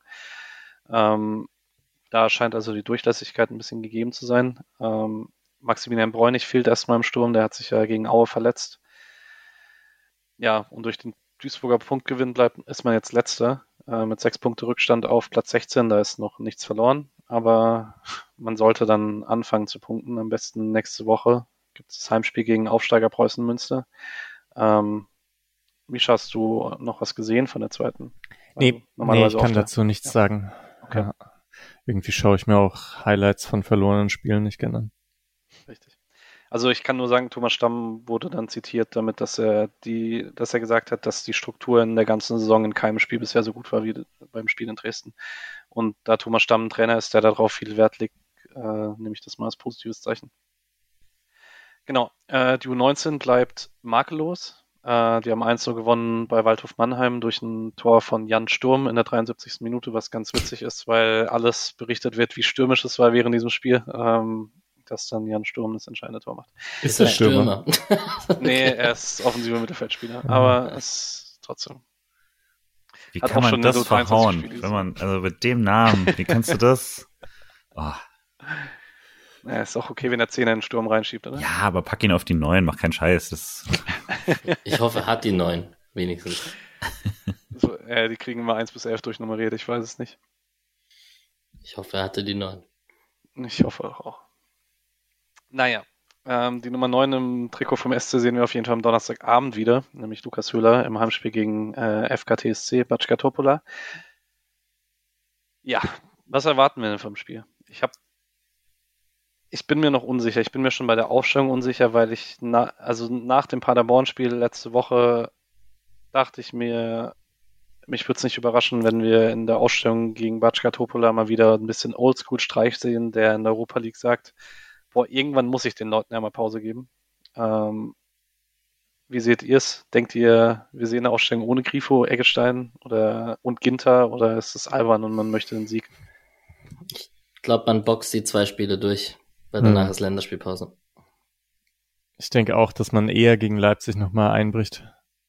Also vielleicht, vielleicht kassiert man ja fünf Dinge gegen Leipzig.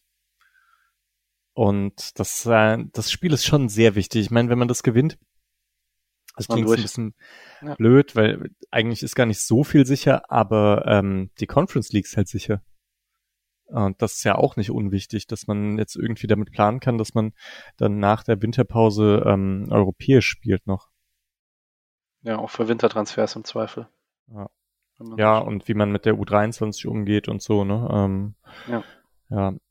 Also ich finde, eigentlich muss man da alles, alles, ähm, also ich fände ich glaube, ich kann es besser verstehen, wenn man gegen West Ham oder so jemanden schont, als wenn man jetzt gegen Topola jemanden schont. Das Spiel sollte man schon sehr ernst nehmen. Aber wir warten trotzdem Jordi Makengo, oder? Ich nicht. Nee, Dreierkette mit Weißhaupt. Genau. Hm. Und Gulde aber. Für Lienhardt. Ja. Lienhardt kriegt Pause. ja, immer. Ich, ich hätte jetzt schon gehofft, dass Schmidt mal darf jetzt. Ja. Aber Same. Ist vielleicht die Combo, ist vielleicht viel quasi relativ unerfahrenen äh, Flügelverteidiger mit äh, einem unerfahrenen äh, linken Innenverteidiger oder so, aber kann ich mit leben, persönlich. Ja, aber wahrscheinlich habt ihr recht mit Länderspielpause, was dann unter Umständen dafür sprechen könnte, dass man, wenn man rotiert, Lienhardt, Dorn und Sildilia zum Beispiel rotiert, weil man bei den dreien die äh, Belastungssteuerung in der Länderspielpause nicht selber in der Hand hat. Das wäre ein Gedanke, der mich bei Streich jetzt nicht überraschen würde. Stimmt, ja. Die äh, haben vor 200 Leuten gegen den FK Chuku Chukaritski 0 zu 2 auswärts gewonnen. Aber ich meine, was wir jetzt im Hinspiel von denen gesehen haben, war okay, aber jetzt nicht angsteinflößend, oder? Nee, aber ich, ich glaube halt tatsächlich, äh, so wie ich jetzt gesehen habe bei West Ham und jetzt auch in dem Hinspiel und so, das war ja jetzt kein Hexenkessel oder so. Und ich, ich glaube halt tatsächlich, dass es ein Spiel ist, bei dem es jetzt nicht den riesigen Unterschied macht, ob man das in Freiburg oder in Serbien spielt. Ich glaube, wir werden ein relativ ähnliches Spiel sehen, am Anfang wieder Geduldsspiel. Vor allen Dingen, weil jetzt auch FKTSC jetzt nicht unbedingt das Spiel ist, was jetzt das Mooswaldstadion extrem anzündet, wo das dann der Ultra-Heimvorteil wird oder so, dass man die Gäste da rausschreit oder so. Deswegen, ich glaube, das wird wieder ein Geduldsspiel und vielleicht braucht man wieder einen Standard, um irgendwie reinzukommen, aber vielleicht kriegt man diesmal nicht 0-1, weil man kriegt echt sehr oft einen Rückstand diese Saison. Es ist ein bisschen anstrengend. Kann bitte Gregoritschs Knoten platzen in dem Spiel? Ja, wäre auch schön. Also ich würde zumindest mal einwenden, dass, äh, dass die jetzt zwar äh, gegen West Ham auswärts gespielt haben und so, aber also dass da jetzt nicht viel ging, ist ja klar, aber Olympiakos haben sie bisher nur zu Hause gehabt. Das heißt, sie hatten noch kein Stadion, wo es richtig laut war. Und jetzt müssen sie zu uns. Und das kann schon, ist auf jeden Fall mal lauter als, als, äh, als in England. Das würde ich mal Wert drauf legen. Dann sollen die sich erstmal beweisen. Das ist ein Punkt, ja. Wird es ja. denn, denn ausverkauft sein von Freiburger Seite? Ich hoffe doch mal, es sind ein paar, nicht, paar hundert oder so sind noch da. Ich meine, gegen Roter Stern spielen die auch. Das ist sicher auch. Äh ja, das stimmt. ja. Aber gut, nicht, nicht oft, ne? Also das kann man vielleicht einwenden. Ja. Julian, du bist da, gehe ich von aus? Ich bin da, ja. Ja, dann sehen wir uns da.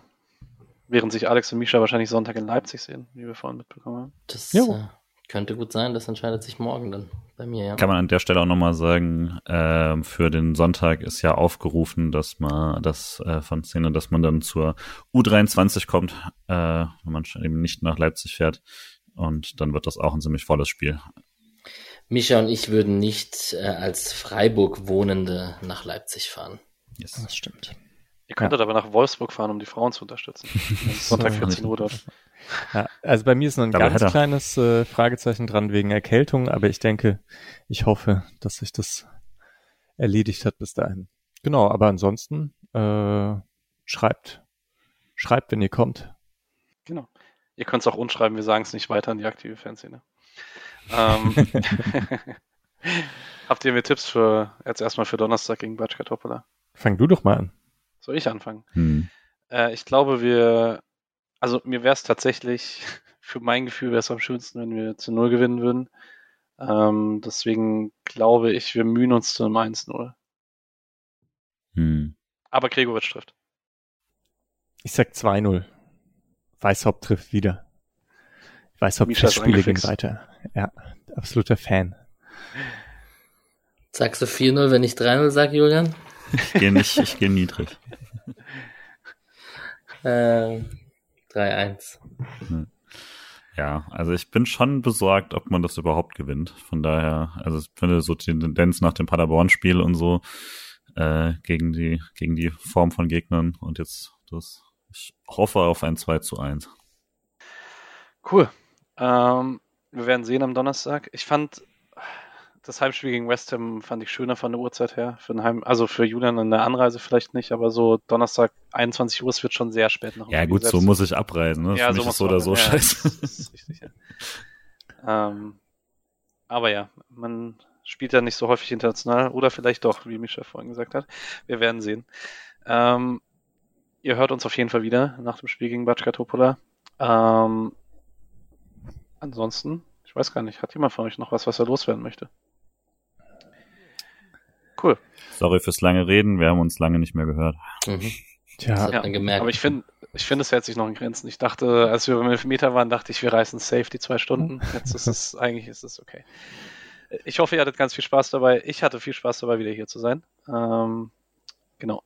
Und ansonsten wünsche ich euch allen eine schöne Woche. Viel Spaß am Donnerstag im Stadion. Und wir hören uns wieder an dieser Stelle. Macht's gut. Ciao. Danke dir. Ciao. ciao, ciao. Danke fürs Moderieren.